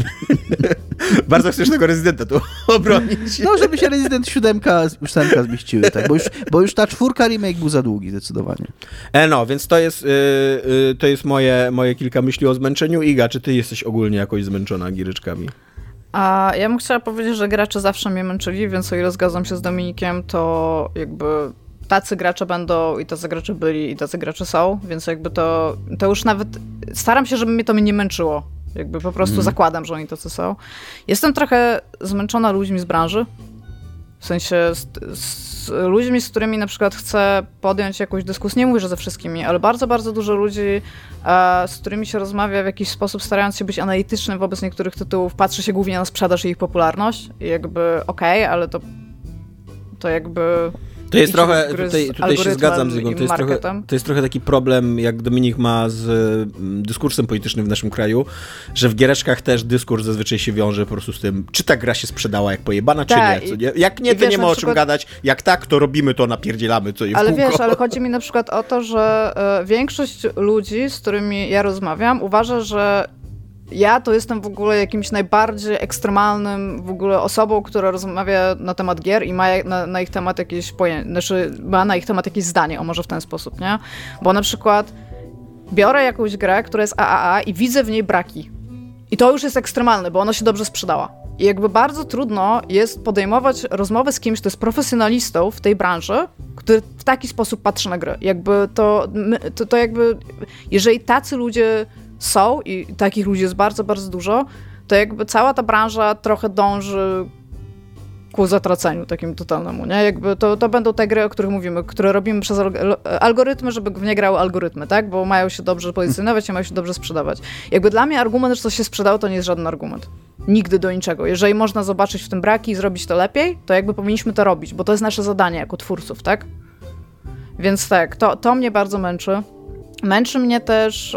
Yy, oprócz tego jakaś taka mm, stagnacja, jeżeli chodzi o gry AA i tym bardziej ludzi, którzy je robią, bo po prostu referencyjny design to wciąż jest jakiś design, ale to nie jest najlepszy spośród designów. Jeżeli nie masz nic do powiedzenia, to czasami można nic nie powiedzieć. Jakby to też jest opcja, nie? który mam wrażenie ludzie nie zwracają na to uwagi. Czyli róbmy takie gry, które mają elementy tych gier, które się sprzedawały, bo wtedy nasza się sprzeda. Jakby tak, jakby okej, okay, ale też zapomną, zapom ludzie o niej zapomną za rok i jakby i to będzie tyle, nie? A, I coraz ja, ja akurat bardzo dużo gram. Ja się wciąż staram grać te 20 godzin dziennie. E, dziennie. tak. Wow. Dlatego mam bardzo trudne Szacun. E, tygodniowo. Tygodniowo takie minimum, bo mam wrażenie, że jeżeli chcę coś robić w tej branży dalej, to to jest takie moim zdaniem minimum, do którego powinniśmy dążyć jako twórcy. E, ale coraz, coraz częściej myślę o zmianie tej branży na zupełnie inną, po prostu. E, chcę zrobić tą jedną grę, którą chciałabym zrobić grę i robię teraz grę i chcę, chcę zrobić tą grę. Jakby to, to jest mój thing, jakby tak. A, I coraz więcej zwracam uwagę po prostu na liczne zainteresowania poza tą branżą. Coraz więcej czerpię jakby takiej radości życiowej, powiedzmy, chociaż nie mam jej za dużo, z ludźmi, którzy w ogóle nie, nie są w grach, którzy mają zupełnie inne zainteresowania. I coraz więcej jakby przykładam się do tych innych rzeczy, które robię, bo mam też wrażenie, że bardzo wielu ludzi, których znam z tej branży, nie wszyscy mówię, są bardzo, bardzo wielu z tych ludzi to są fenomenalne osoby, ale bardzo, bardzo wielu ludzi też e, spośród nich e, prowadzi mnie do takiego totalnej niechęci, znudzenia i nie wiem, jak mam to powiedzieć, no jakby mam wrażenie, że to jest jedna z najlepszych branży, jeżeli chodzi o show biznes, to na pewno, jakby w lepszej można, nie można być. A siedzą tam ludzie, którzy nie powinni tam siedzieć. I jest to dla mnie smutne, tak ogólnie. I w, związku z tym właśnie mówię, y, czy mogę użyć takiego przekleństwa, ale w małej formie? Możesz. To szykuję spierdolkę ogólnie. Pakuję graty i e, chyba czas. Ja w ogóle takie mam życie, że raz na jakiś czas lubię się przebranżawiać. A w jakiej branży byś się widziała w przyszłości? Myślałam o weterynarii. Na przykład, w sensie jakiegoś technika weterynaryjnego po prostu sobie A ty byś musiała kolejne studia skończyć, ty? behawiorystykę sobie też zrobić na przykład i robić coś z psami potem. Nie mam z tym problemu, już miałam kursy behawiorystyczne robione w, w, życiu i też mogę sobie, myślę, finansowo w tym momencie pozwolić na skończenie jakichś studiów zaocznych. Ja są, na weterynarię to już nie mogę iść, bo jestem za stara, w sensie medyczne rzeczy to jest sztuka, więc tylko do któregoś roku życia jesteś w stanie być do tego przyuczanym, ale wszystkie rzeczy dookoła tego byłam w stanie zrobić, więc mówię właśnie behawiorystyka albo technik weterynaryjny albo coś w związku z tym myślę, że byłoby dla mnie bardzo ok. W ogóle bardzo bym chciała pracować ze zwierzętami. Ogólnie nie ze wszystkimi zwierzętami, ale z psami na pewno bym chciała pracować coś, My jest, coś ornitologicznego też My jesteśmy super. z Tomkiem psy na giereczki. Dobre. No, nice. Będziemy wtedy prowadzić podcast Gry i Pies. E, więc tak, więc tak powoli, powoli się ku temu zmierzam, ale no mówię, chcę zrobić tą jedną grę w życiu, nie? Jakby potrzebuję, potrzebuję wiedzieć, że zrobiłam grę w życiu. Jest to dla mnie ważne, jakby tak życiowo. Natomiast ja w ogóle pół mojego życia, jeżeli chodzi tam hobbystycznie, teraz to już tam też zawodowo krytycznie, jest związane z grami, ale na przykład y, u mnie teraz w domu to jest zupełnie normalne, że wieczór jest spędzany przy grze. Albo przy dwóch grach nawet naraz, ale to są normalne rzeczy, w których ja też spędzam e, z Tomkiem czas i jakby to jest dla mnie bardzo wartościowe i fajne. Jesteśmy w stanie na ten temat dyskutować i jeszcze on teraz gra w tego Ishin Like a Dragon, e, które jak wiemy, Jakuzy to są najbardziej wholesome gry, jakie tylko istnieją, więc w ogóle patrzenie na to, co się tam dzieje pełnoziarniste gry, jakie istnieją, więc w ogóle to też jest fenomenalnie super sobie to oglądać i jest mi miło, że te gry powstają i jakby, no, no i super, no. A jakby troszeczkę jest to męczące też, no, branżowo i zawodowo. Ja tylko tutaj y, się wtrącę, bo Dominik zaczął ten temat, e, co, nas, co, co go męczy w dyskursie takim około giereczkowym. E, I, e, I to jest jedno z pytań, które tam mieliśmy. E, więc Iga, może w tym jeszcze mm. byś się dodała tutaj, co nie? Co mnie męczy w dyskusji. Aha, to takie. to czekaj, bo ja tutaj mam notatki zrobione. Mhm. To jestem przygotowana bardzo ładnie. A. Co mnie męczy w, w dyskursie około giereczkowym, jeżeli chodzi o takie tematy flagowe, że tak powiem? bardzo mnie denerwuje temat kobiety, które grają. W ogóle sam fakt, jakby ja rozumiem, że jest potrzeba e, zrzeszania się w jakieś grupy, jeżeli chodzi o mniejszości, ale ja już nie zdzierżę kolejnych e, jakby spotkań e, kobiet w branży. Tym bardziej, że ja mam jakby nie, nie, nie bardzo nie lubię być w grupie. W sensie nie lubię być wsadzona do jakiejś grupy. Jest to dla mnie niefajne, że ludzie mnie potem identyfikują z czymś, albo że ja powinnam się identyfikować. Mam z tym duży problem i jakby nie, nie lubię tego. E, bardzo nie lubię tego, jak powiedziałam, o kwestii sprzedaży gier. To jest coś, co moim zdaniem ten argument powinien wylecieć na śmiecie, jeżeli mamy zamiar e, jakby ruszyć się jako medium do przodu. I strasznie denerwuje mnie e, rozmawianie z ludźmi na temat tego, że jeżeli jesteś fanem From Software Games, to jesteś super graczem automatycznie, bo to wychodzi jakoś samo z siebie. I w ogóle jakieś takie, y, takie fanboystwo, ale w tą taką drugą stronę, nie? Na zasadzie, że jesteśmy w stanie sobie tam podać ręce i stwierdzić, ej, to są bardzo fajne gry, tylko wszyscy ludzie, którzy na przykład nie grają, ale mają na ten temat jakieś pojęcie, jakieś zdanie. To jest bardzo denerwujące. Mnie e, e, z kolei strasznie męczy, bo tak stwierdziłem, że wybiorę tylko jeden temat. Mnie strasznie męczy e, cała ta taka internetowa gorączka, która się nigdy nie kończy na temat reprezentacji, że ilekroć tylko jakiś bohater będzie miał inną, e, inne, inne, inną rasę albo inną orientację seksualną, to od razu jest wielkie napierdzielanie, zwłaszcza jeżeli to jest adaptacja, co nie? To, to, to nie można w ogóle, to jest gwałt i tak dalej. Teraz ostatnio jest wielka afera na, na punkcie tego, że e, Kleopatra w tam najnowszym serialu Netflixa jest czarnoskóra, była greczynką, więc nie powinna być czarnoskóra. I to są takie momenty, kiedy ja czasem nawet się zgadzam. Jakby zgadzam się, że jeżeli serial o Kleopatrze chciałby mieć jakąś tam wartość historyczną, to lepiej by było, żeby ona była mm, jakby greczynką, co nie? Ale z drugiej strony, jakby przez tysiące lat to było przegięte w drugą stronę, co nie? Jakby do, do, do, do, takiego stopnia przegięte, że to, że dzisiaj są takie newsy, tak naprawdę wyglądał Jezus i jest pokazany po prostu zwykły, no zwykły człowiek z Bliskiego Wschodu, co nie? I to jest wielka sensacja, ma... że on nie jest tak. biały, co nie? Wiecie, czego nie ma w Biblii? No. Białych ludzi. Białych ludzi. Jakby... Wow. Tak.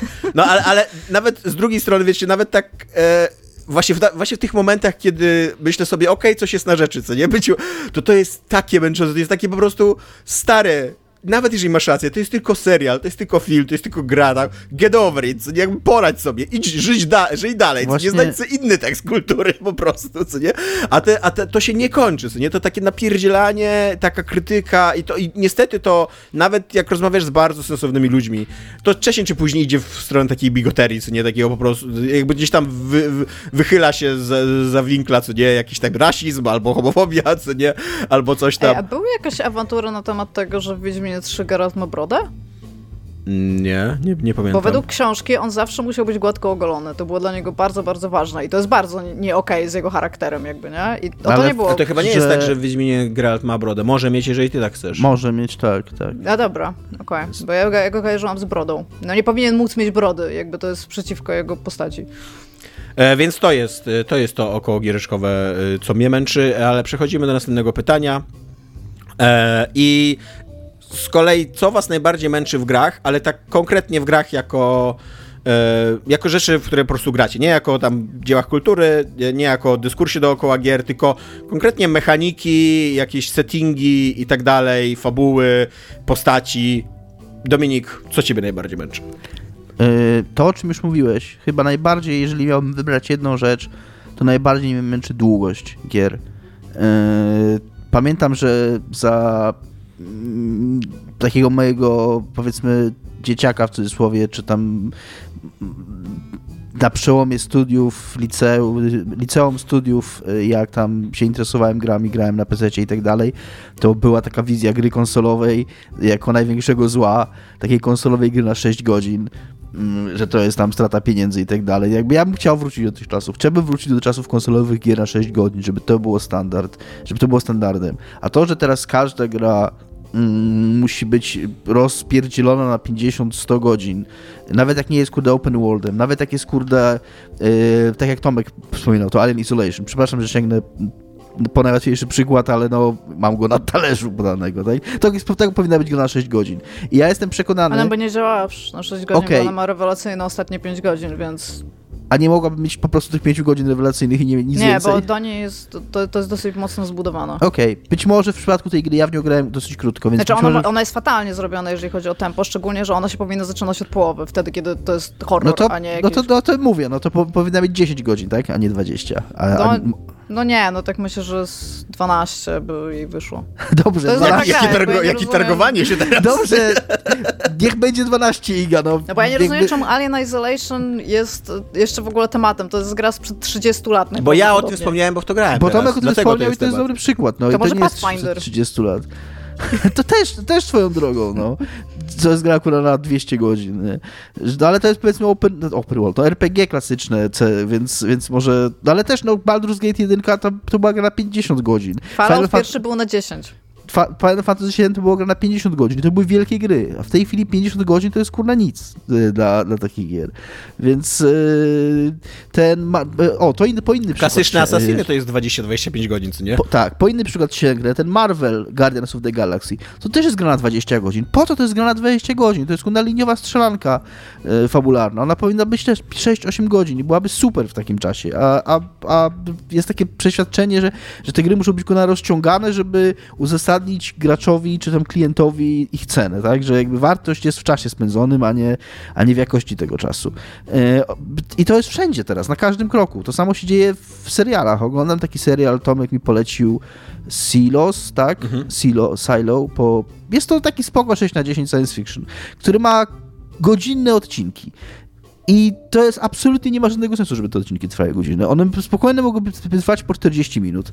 Tylko te, i one są zrobione godzinne, bo po prostu sceny są porozciągane. W ostatnim odcinku jest kuna scena, jak oni tam y, y, naprawiają generator w tym, w tym silosie, w którym oni mieszkają. I autentycznie są kuna powtarzane dialogi w tej scenie, jakby po kilka razy.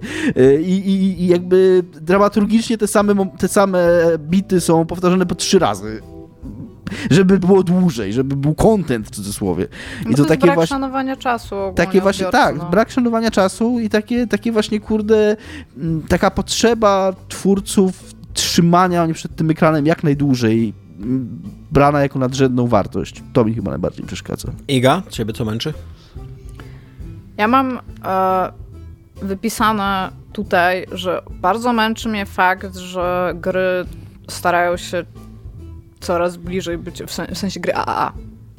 Filmowość ich, jakby to jest medium, z którego jesteśmy w stanie wziąć pewne rzeczy, ale my jesteśmy medium tym jakby późniejszym i znajduję bardzo przykrym fakt, że jesteśmy tak bardzo mocno zapatrzeni w filmy jako branża, jakby powinniśmy być lepsi i powinniśmy robić rzeczy i je rozwijać, a nie jakby cały czas wracać do tego samego. Jest to bardzo, bardzo smutne dla mnie.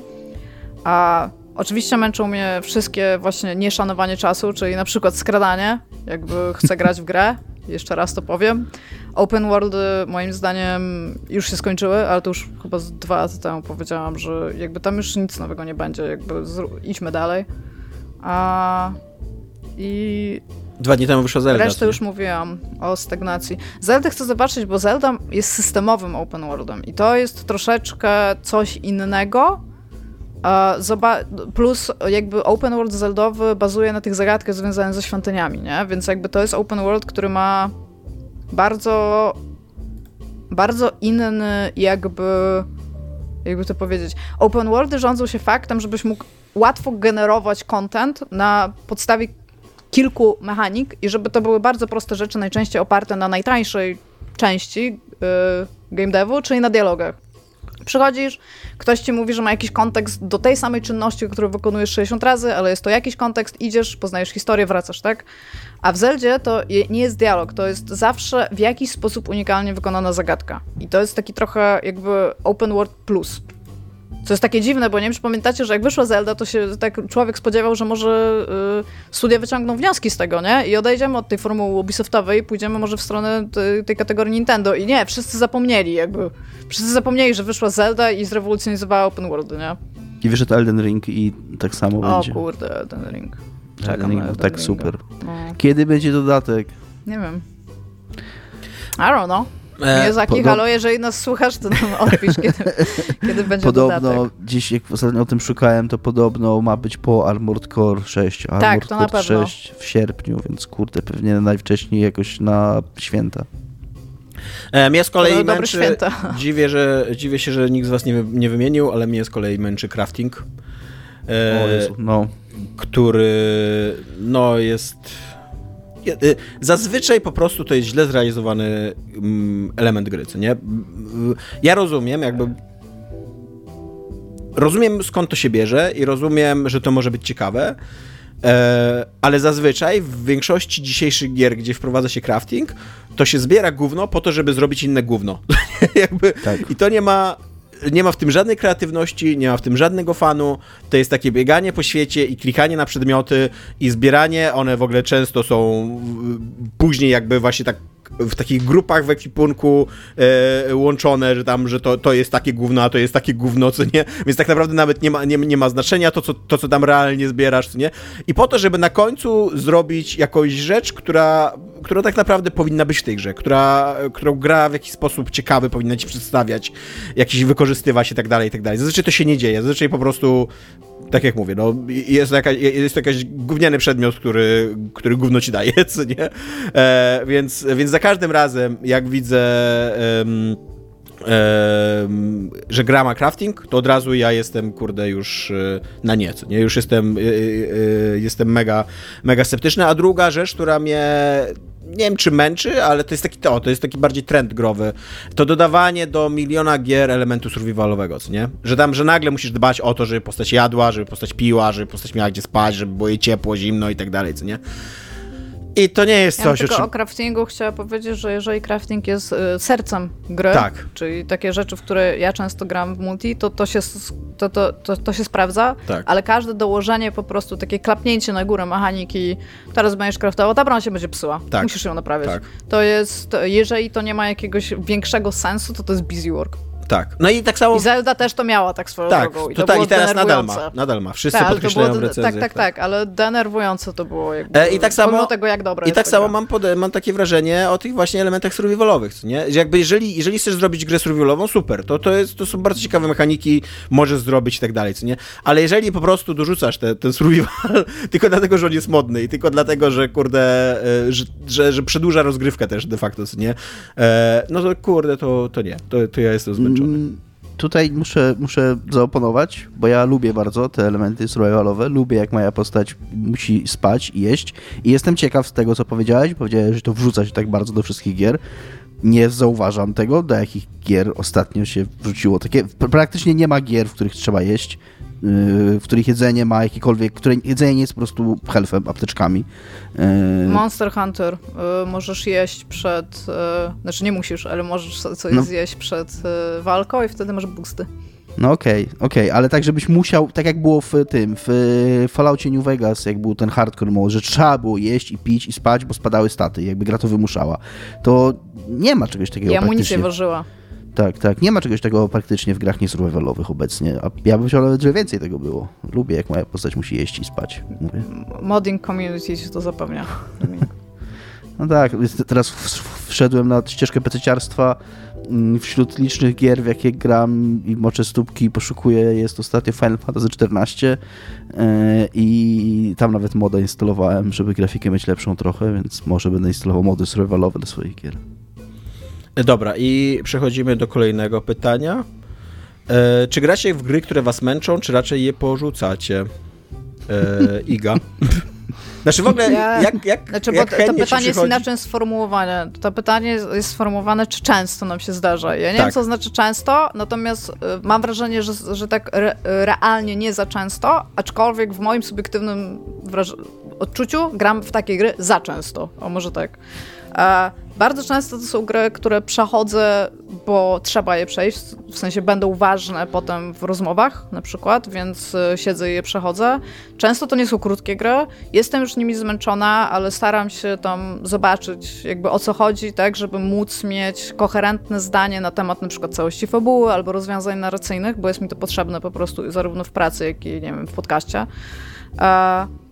E, i z takich ostatnich, e, które sobie przypomniałam, to to są na przykład no, Kalisto Protocol, o którym chyba bardzo jasno powiedziałam, jak bardzo byłam zmęczona i ta gra naprawdę jest, jest po prostu źle wykonana. No Fallout od Bethesdy przeszłam, co jak wiemy nie sprawiało mi nie wiadomo jakiej frajdy i jakby nie wyciągnęłam z tego nic więcej poza faktem, jak bardzo Bethesda nie rozumie w ogóle tego uniwersum, które kupiła. E, ale też na przykład The Last of Us, tak? Jakby te gry nie sprawiały mi przyjemności w graniu w nie, natomiast je przeszłam, co więcej, e, one nawet zmęczyły Tomka, który siedział obok i mówi się, że The Last of Us jest takie fajne do oglądania dla osoby postronnej jakby, bo tam no jednak e, jest to jakoś napisana gra. On tak tego wcale nie odczuł, jakby te, też był wymęczony. Ale niektóre z nich porzuciłam, jakby po prostu się od nich odbiłam, bo już nie dałam rady i to był na przykład nie ten najnowszy, ale ten poprzedni najnowszy God of War, ten z 2016 roku. Zmęczyła mnie strasznie ta gra, zmęczyła mnie tempo rozgrywki, e, fabuła mnie zmęczyła, sposób prowadzenia narracji jest też strasznie męczący. E, ma mega długie cutscenki, ma niesystemowe walki bardzo często, jakby nie, nie jest to moje ulubione.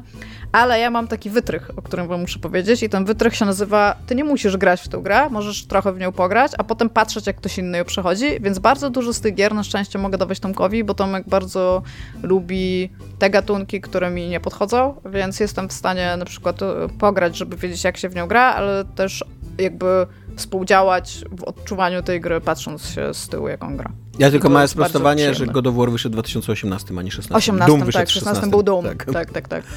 E, e, ja mam z kolei tak, że e, rzadko porzucam gry i to jest trochę, trochę taki skomplikowany system u mnie e, psychologiczny, ponieważ tak, jakby czytam o grach i trochę się znam na grach, więc rzadko jest tak, że biorę grę, która tam po pół godziny wiem, że jest zła, co nie? Jakby, jak gra jest po pół godziny zła, to ja to wiem już przed tym, jak po nią sięgnę i po prostu po nią nie sięgam, nie? Bo to jest po prostu zła gra. Więc zazwyczaj sięgam po grę, która tam, o której się przekonuję, że to nie jest gra dla mnie po tam czterech, godzinach mniej więcej, co nie? I wtedy ja już jestem, wtedy ja już mam tak, że kurde, już poświęciłem jej te 4 godziny, już ją skończę, żeby być kompetentnym, żeby móc ją krytykować tak otwarcie, żeby nie było tak, że ktoś mi powie, a ty nie wiesz nic o tej grze, bo ona trwa 78 godzin, a ty grałeś tylko 4 godziny, co nie? E, więc, e, więc mam tak, że, że często gra już mnie otwarcie dosyć męczy, na przykład Weird West, który porzuciłem po mniej więcej 12 godzinach. Ja już po 2-3 godzinach wiedziałem, że się źle bawię w tą grę i te kolejne 9 godzin to było tylko dlatego, że miałem nadzieję, że że tam po pierwsze coś się zmieni, a po drugie, że właśnie będę mógł ją kompetentnie krytykować. E, albo tak samo miałem właśnie z Resident Evil e, remake'iem, że w momencie, kiedy ja zacząłem być nią naprawdę zmęczony, to to było już za połową mniej więcej tej gry I już miałem takie, no nie, no teraz to już jej nie porzucę, teraz już ją skończę. Już mimo tego, że już mnie atakuje ze wszystkich stron, mimo tego, że jest tak agresywnie jakby opresyjna, że się tak wyrażę, co nie, że, że autentycznie czułem się taki, taki zmęczony, że te strzeliny się ciągną, że te kolejne, kolejne areny są, jakby, że jest ich za dużo i tak dalej, co nie. To jednak miałem takie, chcę to mieć za sobą, chcę mieć jakby takie domknięcie, co nie? Więc porzucenie gry przychodzi mi dosyć długo, znaczy dosyć ciężko właśnie z tego powodu, że no, że ten próg wejścia zazwyczaj mam tak, że już kilka godzin mnie, nie włożyłem, co nie? Dominik, czy ty porzucasz gry? E, e, ja w ogóle Czy wyobrażasz sobie, siebie. że po 100 godzinach porzucić mm, e, Nienawidzę siebie i gram wyłącznie w gry, które mnie leją po ryju, chociaż trochę. E, żeby, żeby jakby wiedzieć, że moja relacja z nimi jest na odpowiednim poziomie. Nie, no bardzo często gram gry, które mnie męczą. E, o Pathfinderze się nagadałem dosyć długo już w tym, w tym podcaście. E, mam też sporo ciągle do zarzucenia Baldur's Gate'owi 3. uważam, że nie, ja nie do końca lubię, też o tym mówiłem wiele razy, nie do końca lubię to, jak Larian tworzy gry RPG klasyczne, natomiast... Przeszedłeś go trzy razy, tak?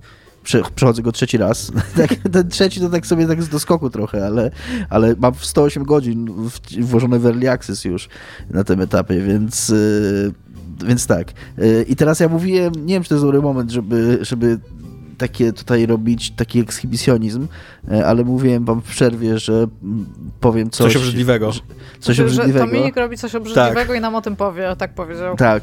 Gram od wczoraj w Fallouta 4 Oh. grałem, grałem cały wieczór i jeszcze dzisiaj ranek, tak z, no, z 8 godzin włożyłem solidne. Po co? Nie wiem właśnie. właśnie nie wiem.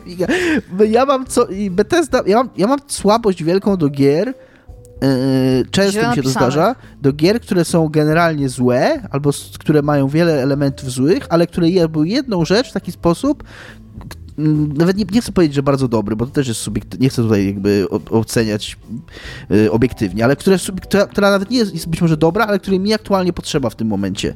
I ja cały czas uważam, że Bethesda więc jednak będzie trochę, spróbuję trochę obiektywnie, że Bethesda jest jednym z najlepszych studiów, jeśli chodzi o environmental storytelling, e, o, tako, o takie tworzenie lokacji, które, po których chodzisz i jakby, które opowiadają jakieś historie, które mają jakiś sens. E, I autentycznie mm, to mi sprawia frajdę w tej chwili i tego potrzebowałem. Fajnie mi się łazi po prostu po tych ruinach. Bethesda i... zrobiła y, miasto w Falloutie, które jest zrobione z ruin starego lotniska, coś, co nawet nie jest takim najgorszym pomysłem, zbudowany jest dookoła kratera, do którego znieśli nierozbrojoną bombę atomową. Tak, to jest w trójce i ja nie mówię, że to ma sens. Powiedziałeś przed chwilą właśnie, że mają y, historię na temat miasta, ja, które mają sens. Dokładnie ja nie tak mówię, że, To może inaczej.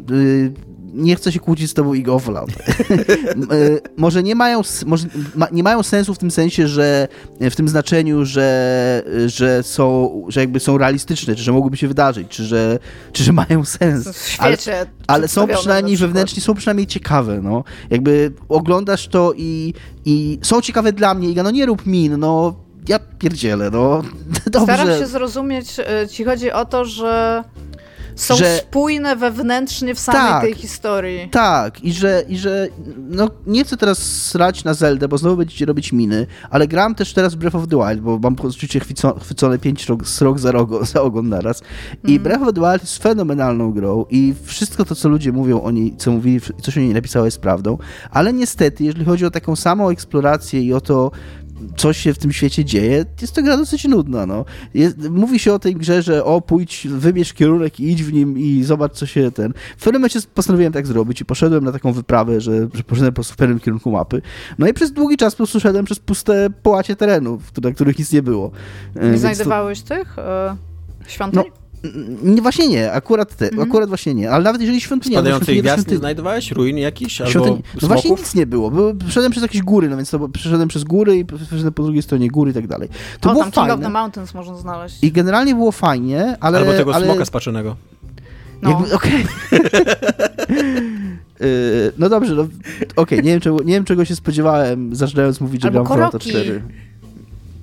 Jahaha, you fun. Dobrze. To jest tyle, co miałem do powiedzenia. Oddaję wam głos w takim razie. Eee, I ostatnie pytanko, takie już na zakończenie tematu. Eee, czy gry pomagają wam realnie wypoczywać, czy raczej was męczą? Pytam się, bo gry są, jak wszyscy wiemy, gry są interaktywną rozrywką, więc angażują wszystkie zmysły, y, również fizycznie, bo tam siedzisz z tym padem, jeżeli to jest gra akcji, to musisz kurde szybko reagować, wciskać te przyciski i tak dalej.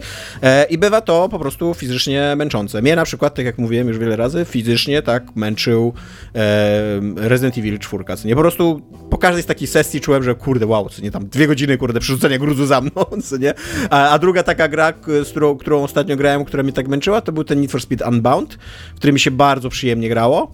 Um, ale ona była taka głośna, taka jazgotliwa i taka, taka atakująca zmysły na wszystkich poziomach, co nie dźwiękowym i graficznym, e, że no, że po prostu tak, po, ta, po półtorej godziny miałem takie, że kurde, wow, co nie tam mam, mam dosyć tej gry na tydzień, co nie? E, e, a jak wy macie? Jak, jak się skończył wątek polityczny w Need for Nie wiem, nie przeszedłem, wiesz co, nie przeszedłem. A, jestem, okay. Wbiłem w tą grę z 15 godzin, myślę, i jestem na drugim tygodniu e, i nie wiem, jakoś tak odpadłem, co nie? Okej, okay. myślałam, że może coś, coś, jakaś konkluzja była. E, mnie gry nie męczą.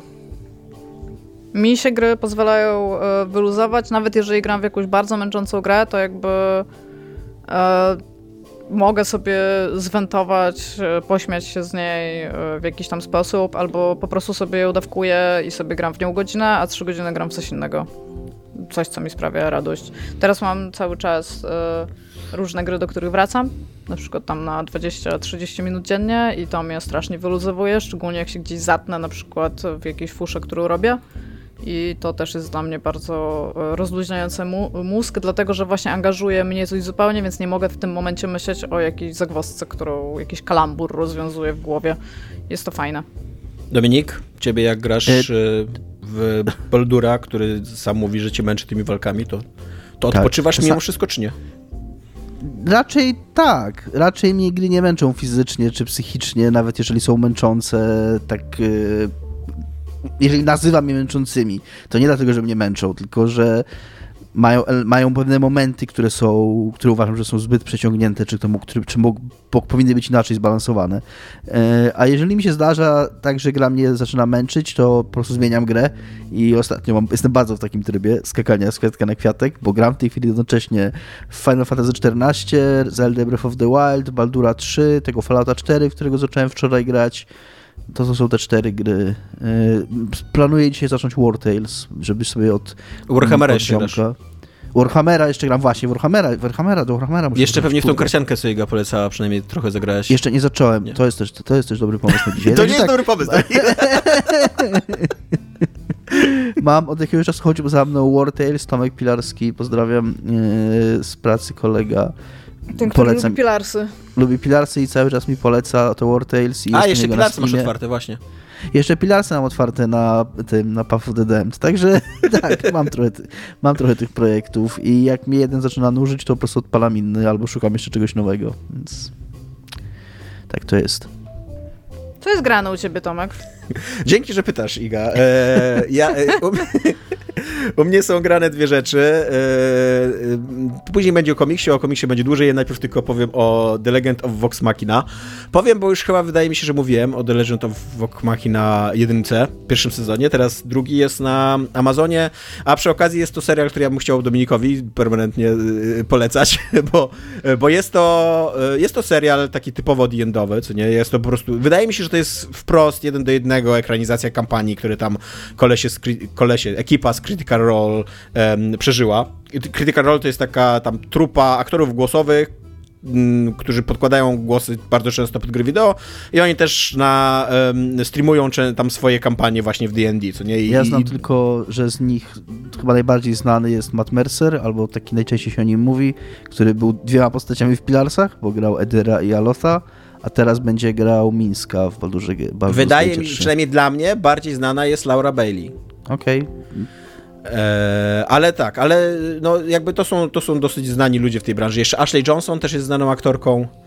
Tak. e, głosową. Więc tak, więc oni sobie grają w D&D, e, jako że są dorosłymi ludźmi, a ten system jest taki dosyć e, podatny, że się tak wyrażę, na, e, na mm, szyderę, to dużo jest szydery w tym, w tym serialu i jest dużo takiego właśnie e, dojrzałego podejścia, znaczy dojrzałego, właśnie nie dojrzałego, dorosłego podejścia do heroicznego fantazy, czyli że dużo e, żartów o, o seksie, dużo brutalności takiej po prostu, żeby się krew i uchalała, jakieś głupie pomysły i tak dalej. Ma, ja, ja z początku, tak mi się wydaje, że jak mówiłem o pierwszym sezonie, to tak raczej narzekałem na to, jaki on jest głupi, ale teraz totalnie już jest na pokładzie jakby, To jest serial, który opowiada o drużynie niezbyt rozgarniętych ludzi, którzy tam e, dokonują heroicznych wyczynów, walczą ze smokami, zabijają je, jednocześnie rzucając właśnie nawet nie dwuznacznymi żartami, tylko tak totalnie jednoznacznymi żartami z fistingu jakiegoś e, i właśnie i, i każda scena walki jest mega przerysowana i tam leje się krew hektolitrami i bohaterowie później sucali z kompanii w krwi i tak dalej, a jednocześnie to jest połączone z takim klasycznym, heroicznym fantazy, że oni tam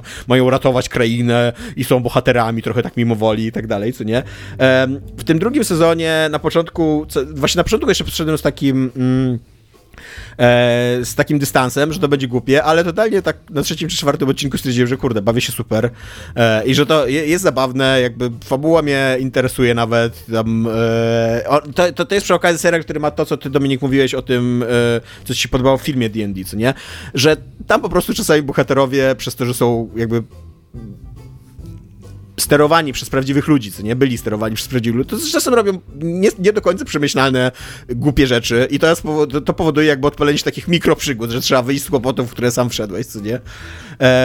Więc e, ten, ten drugi sezon zaczyna się bardzo takim e, mrocznym, właśnie pierwszy odcinek to jest coś, co mi się najbardziej nie podoba w tym, w tym, w drugim sezonie, bo on się zaczyna od takiego bardzo mrocznego e, high fantazy, że tam smoki najeżdżają krainę, w ogóle plądrują miasta i tam okłaszają rządy konklawę chroma, co nie? I trzeba teraz coś z tymi smokami zrobić, gdzie są nasi bohaterowie, kto nas uratuje i ho, ho, ho, nie? Ale na szczęście później ten tam, ten balonik e, zostaje przebity, przekuty i, i oni tam wracają do takiej swojej, e, swojej normalnej chemii, przerzucają się żartami i przeżywają przygody, które nie do końca są e, inteligentne często. Więc jeżeli byście szukali właśnie takiej totalnie bezstresowej e, rozrywki, to The Legend of, of Vox Machina, ten drugi sezon jest na Amazon Prime jako taki właśnie, takie oglądadło do zabicia czasu, sprawdza się super, e, jest nie najgorzej zanimowany, ten kierunek artystyczny, z jednej strony, ten, jakby ten kierunek artystyczny tego serialu jest trochę tak jak D, nie? D&D, tak jak ten system, co nie? Że z jednej strony on e, się sprawdza, ale z drugiej strony jesteś taki nigdy, w, żadnym, w żadnym momencie nie jest ryzykowny, w żadnym momencie nie jest taki, żebyś zwracał szczególną uwagę na niego, co nie? E, ale to, to działa jakby, co nie? Więc mówię, bawiłem się dobrze, jeżeli byście chcieli coś takiego obejrzeć, to, to, to ja polecam, co nie? Natomiast z rzeczy takich bardziej ambitnych, to wyszedł w Polsce komiks, który się nazywa e, Nadstaw ucha śliczna Marsillo. E, I na, napisał go i narysował Marcelo i tutaj teraz pewnie strasznie, straszną krzywdę zrobię nazwisko, bo to jest brazylijskie nazwisko Quintanilla, bym powiedział, o tak, o tym nazwisku. E, jest to historia e, taka rysowana takimi znaczy bardzo pastelowymi, takimi, z taką bardzo pastelową kolorystyką. E, historia właśnie tej tytułowej Marsii, która jest pielęgniarką w dużym brazylijskim mieście. E, wydaje mi się, że to jest São Paulo, ale nie jestem pewien, nie chcę teraz skłamać. W dużym brazylijskim mieście, e, która żyje w fawelach, e, ale jest takim normalnym obywatelem, jest takim normalnym jakby szaraczkiem, chodzi codziennie do pracy, ciężko pracuje właśnie jako, jako pielęgniarka w szpitalu. E, mam męża, znaczy nie męża, faceta, z którym się w miarę dogaduje, jest z nim w miarę szczęśliwa tam w związku, czy nie. E, I ma córkę, dorosłą już córkę, która jest mega nieroztropna i yy, taka porywcza i pakuje się e, w sprawy gangowo takie, no po prostu jakoś, jakiś, taki, jakiś taki przekręt ten przestępczy, co nie? E, I ona, tutaj ta Marcia jakby jako matka e, wkłada mnóstwo wysiłku w to, żeby tą swoją córkę, wbrew jej woli w ogóle, bo ta córka jest jakby dobrze jest z tym, że, e, że się zadaje z gangsterami i ryzykuje swoim życiem, to wbrew jej woli, żeby ją wyciągnąć z tego środowiska i jakoś uratować od losu, który sama na siebie sprowadziła. E, nie jest to, broń Boże, żadna tam historia awanturnicza, sensacyjna, nic takiego. Bardzo duży nacisk jest po prostu nałożony, położony na taką zwykłą codzienność tych bohaterów. E, są bardzo fajnie takie płynne e, dialogi, które bardzo często dotykają takich zupełnie podstawowych, takich prozaicznych tematów, w stylu tam, żeby wymienić komórkę, żeby zablokować, yy, żeby opłacić jakieś opłaty domowe i tak dalej. To jest bardzo płynnie, tak ładnie napisane z takim, z takim uchem dla e, języka potocznego, co nie? I, I, dosyć dobrze przetłumaczone na polski. Znaczy dobrze, o tak, nie, nie dosyć, tylko dobrze. Jakby nie, nie, nie zauważyłem tutaj żadnych niezręczności językowych ani nic takiego i już szukam, kto to tłumaczył. Tłumaczył Jakub Janowski, a w ogóle wydał komiks e, Team of e, Comics. E, I jakbyście... To jest, to jest w ogóle komiks, który dostał nagrodę w, na, tym, na festiwalu w Anguleme. Angulm, Angalm, nie wiem jak się czyta, no, to jest z kolei francuski, tak, Angoulême. Tak. Albo po prostu on, tak. Wszystkie pozostałe litery są Niemiec, nie? E, więc to jest najważniejszy festiwal komiksowy na świecie, więc jak dostał tą nagrodę, to, e, to już wiecie, że, że można go przeczytać, polecić. Ja go też bardzo polecam, bo jest to właśnie takie spojrzenie na e, dosyć stereotypowe tematy, jeżeli chodzi o brazylijską popkulturę, czyli jakby życie w fawelach, z takiej zupełnie niestereotypowej strony. Nie, to, ona, to nie jest y, kom, to nie jest opowieść, która ma coś wspólnego z jakimś takim właśnie albo kinem akcji, albo z kolei z jakimś melodramatem telenowelowym i tak dalej, co nie czymś takim, taką, taką popkulturowym mm, tematem e, eksportowym, nie takim e, e, Brazylii. Tylko to jest taka przyziemna historia o zwykłej kobiecie, zwykłej matce, która nie jest jakąś seksbombą, która nie najlepiej radzi sobie w życiu, ale jakoś próbuje zbudować tą swoją codzienność, tak, żeby po prostu przejść przez życie z jakąś tam w miarę satysfakcją z siebie samej. I jednocześnie właśnie musi się zmierzyć z tym, że ten jej kraj, jej otoczenie jest głęboko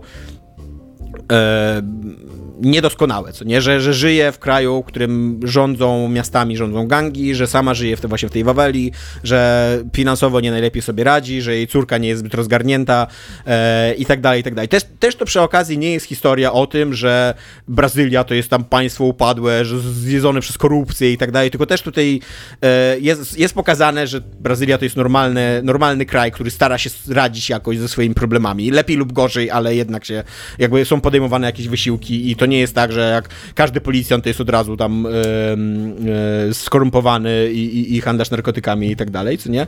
E, więc e, tak, taka, taka bardzo ludzka historia o, o próbie zbudowania swojego świata, swojego jakiegoś tak, swojego, takiego otoczenia, takiej rodziny, co nie? E, znalezieniu jakiegoś swojego miejsca w niesprzyjających okolicznościach. Czytało mi się to super, jest tak jak mówię, bardzo fajnie napisane, z takim mm, uchem i okiem do takiej prozaiczności życia, do właśnie dialogów, mówię, pielęgniarek, do takich codziennych sytuacji w stylu, że tam ktoś ci zaprasza na piwo, że twój mąż siedzi przed telewizorem, że albo, że autentycznie musisz się nagle właśnie wyjść z tej swojej prozaiczności i zmierzyć się z jakimś dużym problemem, w stylu, kurde, przestępcy grożą twojej córce albo coś takiego, co nie? I, I ty musisz coś z tym zrobić, podjąć jakieś działania i zdajesz sobie sprawę, że to jest taki moment, kiedy być może całe twoje życie pójdzie na inne tory, co nie, nagle, bo, bo to jest taka decyzja, od której nie ma odwrotu, zwłaszcza jeżeli właśnie żyjesz na tych fawelach, w środowisku tych kontrolowanym przez te grupy przestępcze, co nie? E, więc e, czytało mi się to super, bardzo polecam. Tak jak mówię, e, dostało to również nagrodę na najważniejszym festiwalu komiksowym, więc to jest chyba większe polecenie niż moje. Tytuł jeszcze raz, Nadstaw ucha śliczna Marcio. Napisał to po prostu Marcelo, nie będę czytał jego nazwiska, Marcelo, to jest mój ziom. e, i, e, I wydało Team of Comics. No. E, chcielibyśmy również podziękować bardzo, teraz już czas na Patronite. Więc chcę podziękować wam wszystkim za to, że jesteście z nami na Patronite. Jeżeli nie jesteście z nami na Patronite, na przykład nie wiedzieliście do tej pory, że, na, że mamy Patronite, to teraz już wiecie, teraz już nie macie żadnej wymówki. Ale jeżeli macie wymówkę, żeby nam nie płacić, albo po prostu nie chcecie nam płacić, to też jest super. E, mm, ten Patronite y, to po prostu jesteśmy tam jako niezatapialni i. A, i chcieliśmy najbardziej podziękować Mafinkowi, Michałowi, Tomaszowi i Bartkowi, którzy wpłacają tam na najwyższym pułapie i, i, i są super z tego powodu i im dziękujemy. E, więc tak, e, to tyle na dzisiaj. Dziękujemy, trzymajcie się, pa. Trzymajcie Cześć. się. Cześć.